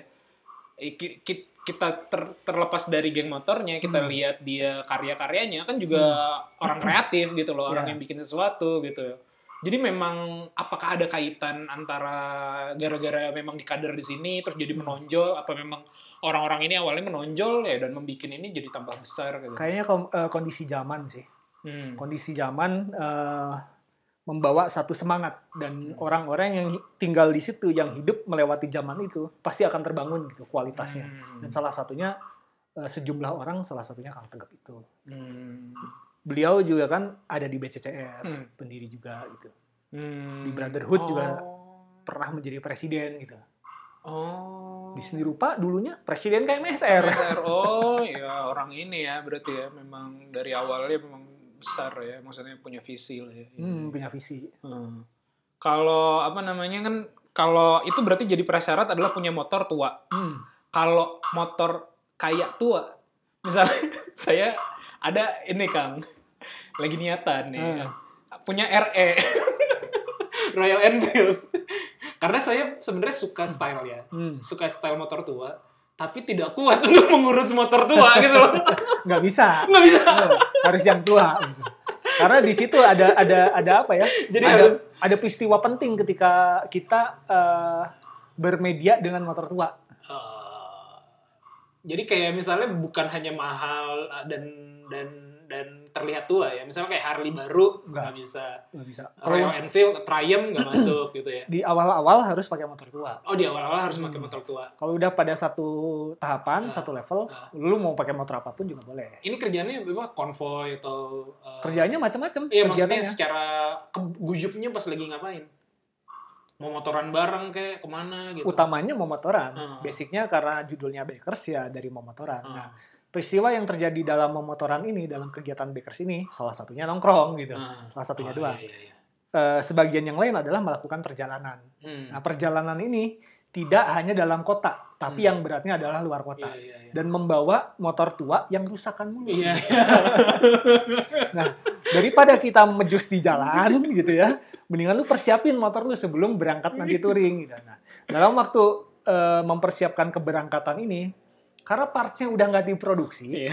jadinya harus bikin. Kanibal atau bikin ya. Harus. Nah, untuk pengetahuan itu, untuk mendapatkan parts-parts itu, Hmm. deal itu harus bergaul dari Hmm. bengkel ke bengkel, harus komunikasi gitu. Di sana ada transaksi eh, pengetahuan, ada jual beli, ada jasa gitu. Nah, di situlah guyupnya gitu. Ah. Entah bagaimana yang mengolah motor tua ya, Ah. sore-sore gini teh enak. Kita capek keliling bengkel, tukang bubut nyari bahan segala macam, dirangkai nggak bisa. Guys lah, istirahat isukan dewe, urang ngalibet. Nah, itu teh enak bisa. Dan karena eh, menjalani susahnya menghidupkan motor tua, Hmm. ketika motor ini sudah hidup, misalkan dalam satu kelompok satu bengkel Hmm. ada lima motor misalnya atau sam- sampai 8 motor, ketika jalan ya kami tidak meninggalkan apa yang telah kami bantu sedari motor itu mati gitu. Iya, iya. Makanya di jalan pun kalau ada apa-apa motornya mogok, diganggu orang, dihadang polisi Hmm. dan lain sebagainya, nabrak gitu misalnya, Hmm. pasti dibantuin. Iya, iya, iya. Nah itu terjadi secara berulang. gitu. Dalam eh, misalkan dalam satu tahun tuh ada banyak riding kan. Jadinya Iya, ketika kembali itu eh, kekeluargaan kami kuat. Kuat ya. iya. Dan ketika untuk ayo kita berkegiatan yang lain, ayo yang Hmm. lain.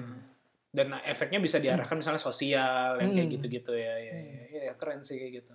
Iya, kalau tadi saya gitu sih, saya nggak kuatnya adalah ya apa eh, jangankan motor tua ya, maksudnya motor biasa aja ke bengkel tuh jarang gitu loh. Jadi Eh. makanya saya, aduh, gue seneng banget nih sebenarnya, cuman kalau RE, RE oke lah gitu kan tampilannya gitu kan. dan harganya tidak terlalu mahal lah, ibaratnya masih, masih bisa dijangkau lah gitu kan. Terus kalau di atasnya kan, oh Triumph nih, keren nih, cuman mahal, masih mahal. Tapi Iya. apakah kalau kayak gitu, kan nggak enak juga ya punya, mungkin nanti cari komunitasnya ya. Karena kan Palingan- kalau raya apa riding kan nggak enak sendiri kan, kayak gitu kan. Pasti kan enak ngegroup kan, bareng-bareng gitu. Ya palingan nggak jadi anggota, cuman ikut main aja. Oh, ikut main. Oh, gitu bisa juga ya? Bisa, banyak yang kayak Oh, gitu. gitu. Eh. Jadi kalau ada kegiatan, eh bukan kegiatan, kalau ada mau ke mana gitu, Eh, ikut aja. Ikut aja gitu. Oh, Ikut nggak apa-apa gitu, gitu. nggak apa-apa. Oh. Banyak yang kayak gitu. Oh, banyak yang kayak gitu. Justru mereka memilih kayak gitu daripada jadi anggota ribet. Hmm, Karena ada- kaderan ya. Ada pengkaderan itu, Hmm. ada fungsi-fungsi yang harus dijalankan. Hmm, dan itu open-open aja ya secara organisasi ya. Maksudnya Kalau nah eh, uniknya di Bikers Brotherhood One Percent MC adalah kami tidak membuka pendaftaran, tapi rekrut istilahnya. oh, scouting. Scouting di, ya? diajak sama yang senior gitu. Heeh. Oh, iya, Jadi kalau misalnya ini si bocah udah ikut main berapa lama, Hmm. kiprahnya bagus, Nah, lu mau nggak? Ayo deh, ayo. oh gitu. gitu. Ya, ya. Jadi sebenarnya orang-orang yang ikut-ikut ngumpul bisa aja nanti diajakin walaupun nanti ketika ngikut pasti dikader juga gitu ya. Heeh. Oh iya iya iya. iya. Iyalah nanti punya dulu deh. iya sih. Saya tuh ini gara-gara tahun lalu apa ya? Dua tahun lalu ya. Setahun lalu kayaknya deh. Eh, kan saya suka saya scene di startup lah ya di bisnis Hmm. di startup gitu. Nah tahun lalu tuh nge-mentor salah satunya eh, dia lagi bikin startup karena memang dia orang bengkel lah atau dia juga ada suka motor tua gitu ya dan dia juga ngebengkel gitu ya. Dia bikin platform namanya Motor Station motorstation.com Hmm. Anak Bandung juga gitu terus akhirnya ngobrol-ngobrol banyak tentang motor tua dan dia dijual motor-motor second kan memang Hmm. motor-motor second ternyata tidak terlalu mahal juga gitu Hmm. maksudnya terjangkau lah gitu ya Segitulah ya. segitu ya bisa bisa dikejar lah gitu ya kalau kita kerja lebih keras Iya. cuman maksud saya eh Cuman repot nggak? Gue tanya-tanya ngobrol-ngobrol panjang gitu. Iya sih, lo harus eh, macam-macam lah gitu kan, rajin kayak gitu-gitu terus juga oh, walaupun dia udah mulai ngebangun eh, ada bengkel-bengkel yang jadi andalan dan bisa bisa spare part bisa dibikin kayak gitu Hmm. ujung-ujungnya kayak gitu. Cuman yang yang yang ini aja lah, eh, yang lebih praktis lah. Ntar sama begini makin repot gitu kan kalau kalau kalau kalau kalau makin repot makin mahal gitu. takutnya belinya mah terjangkau ke Hmm. servisnya tidak terjangkau Ya itu. Seringkali begitu. Iya, iya, Biayanya bisa kalau di total-total wah udah nggak Hmm. terhitung gitu. iya, iya. Biaya betulin motor, biaya perjalanan Iya. gitu. Karena kalau misalnya perjalanan touring gitu ya, misalnya ke Bali, kalau misalnya pakai motor sehat, Hmm. itu mungkin bisa empat hari. Iya. Tapi kan ini pakai motor tua, Hmm. bisa tiga bulan di jalan bolak-balik. Kita Hmm. harus nginep dulu di mana, Iya. motor eh, turun mesin di mana, rawat Hmm. inap kan, Aduh. bisa berhari-hari. Iya, iya, iya. Bikin dulu di bengkel. Ya kalau di kota besar, kalau misalnya di daerah terpencil kan, ya kan bisa telepon ini apa derek atau apa langsung diangkut kan ya itu kan biaya lagi. kan one persen Iya. delapan persen Nah itulah akhirnya terlatih bagaimana kita eh, berkomunikasi atau berada di wilayah-wilayah asing. gitu. dan itu jadi jadi ini ya uh, apa sta- kesetaraan dan brotherhoodnya di situ ya makanya kan ada banyak tadi yang kita sebelum sebelum tadi kan kita ngobrol banyak orang-orang kayak artis apa segala macam tapi ketika di situ ya mereka sejajar aja gitu kan Iya, ya jadinya atau orang penting siapa gitu Ah, kan ah. Ya, banyak orang-orang penting atau mis ya katakanlah orang penting atau Iya. apa ya, dia orang yang di menjabat status sosial standar Ah. tinggi gitu lah ya Oke. kayak misalnya direktur eh, maskapai penerbangan, Hmm. kemudian para selebritis itu Iya. gitu. Mereka bisa merasakan kebebasan tidur di pinggir jalan tanpa Hmm. dipertanyakan gitu Hmm. dengan orang-orang dan yang bagi mereka itu jadi sesuatu yang itu mewah justru ya. kemewahan. Iya, gitu. iya, iya, iya. Karena biasanya biasa dilayani pakai Hmm. mobil mewah, Hmm. ada ada ada protokol yang harus Iya, dijaga iya, gitu ya iya, demi iya. menjaga image-nya. Hmm. Ah di situ dia mendapatkan satu wadah, Hmm. satu eh, tempat untuk akhirnya "Lu pinggir jalannya tidur begini Iya, gitu. iya, iya. sama anak laki yang lain. Iya, ada temen juga ya orang, orang Bali sih. Dia tajirnya tajir banget lah, mobil mewahnya banyak gitu.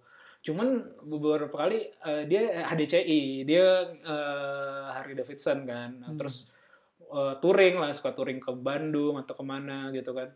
Terus kan di jalan tuh kehujanan kayak gitu-gitu loh. Terus Hmm. eh, nyampe hotel pagi terus ada kegiatan lagi kayak gitu-gitu Hmm. kan. Itu capek kan kayak gitu. Ngapain sih? Ya nggak bisa dijelasin juga sih dia bilang ya. Mungkin. Wah, mau menggigil kayak lagi motoran tapi rame gitu loh. Jadi ada ada sense-sense kayak gitunya sih. itu tuh yang yang terjadi adalah peristiwa. Kita mengalami Hmm. peristiwa. Nah, Hmm. peristiwa itu sering kali tidak bisa diceritakan. Iya, iya, iya, iya. Peristiwa di jalan itu, kecuali ya dirasakan dialami sendiri. dialami sendiri. Iya, iya, iya. Oke kan, ini udah panjang banget kita. Seka- Selebihnya sekarang mau lagi ngegarap apa kerjaan atau proyek yang lagi dijalanin atau Eh, nyelesain yang ini dulu?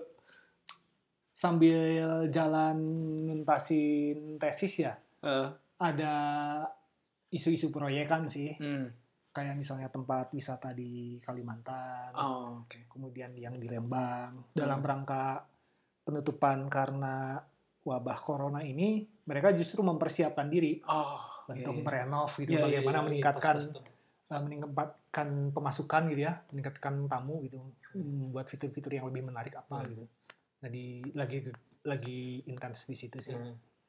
Tapi apakah ini jadi tambahan pertanyaan? Apakah dalam proses ketika kan ketika kita ngomongin itu kan jadi bisnis kan Hmm. dan jadi kerjaan dan ada hubungan sama klien. Hmm. Apakah proses berpikirnya nanti jadi serumit ketika menuangkan eh, misalnya ke tesis atau ke pemikiran dalam menciptakan karya seni yang independen gitu? Kan kalau tadi kita kalau berdasarkan obrolan saya eh, Hmm. obrolan kita saya lihat tuh Kang Miing nanti ketika bikin sesuatu kan pasti ininya panjang tuh proses berpikirnya, eh, Ya. landasannya dan segala Hmm. macam. Tapi ketika berhubungan dengan klien atau ada kerjaan dari klien, apakah akan merunut segitu panjang Enggak, atau enggak. enggak ya? Pasti ada Jadinya- yang dikompromikan lah ya. Hmm, akhirnya kita jadi punya keluasan pandangan dan keluasan cara bekerja. Hmm. Oh, ternyata yang ini tuh cukup segini aja. Hmm. Jadi punya kesaktian dalam memandang itu gitu. mana yang perlu, mana yang enggak gitu. Iya iya iya. Nah, itu yang yang yang sering kali anak Sirupa nggak bisa kelola oh. penyederhanaan itu. Beruntung masuk eh, kuliah di S2 ini. S2 itu kan harus fokus, sederhana, menjurus gitu ya. Harus pada to the point gitu. Hmm. Itu kan melakukan penyederhanaan kan, pemangkasan-pemangkasan. Dan Hmm. kita terlatih di situ. Oh. Iya Iya, iya sih. Oke Kang, thank you ya. Sharing ini panjang banget kita. Udah berapa jam ini? Wah seru dari jam berapa sih tadi? Ya hampir jam 3 lah ya kurang lebih. Tapi kan tadi ada yang insiden. Terima kasih ini yang udah dengerin sampai habis. Makasih Kang yang waktunya. Semoga ada manfaatnya apa yang kita obrolin. Eh, paling nanti ada beberapa yang saya cut. Enggak apa-apa. Dibagi menjadi dua episode, tiga episode gitu. Enggak sih, saya mah satuin semuanya. Cuma Ya Siap, makasih siap, yang udah dengerin. Semoga ada manfaatnya. Sekian dari saya. Sampai jumpa di podcast berikutnya. Bye. Nah,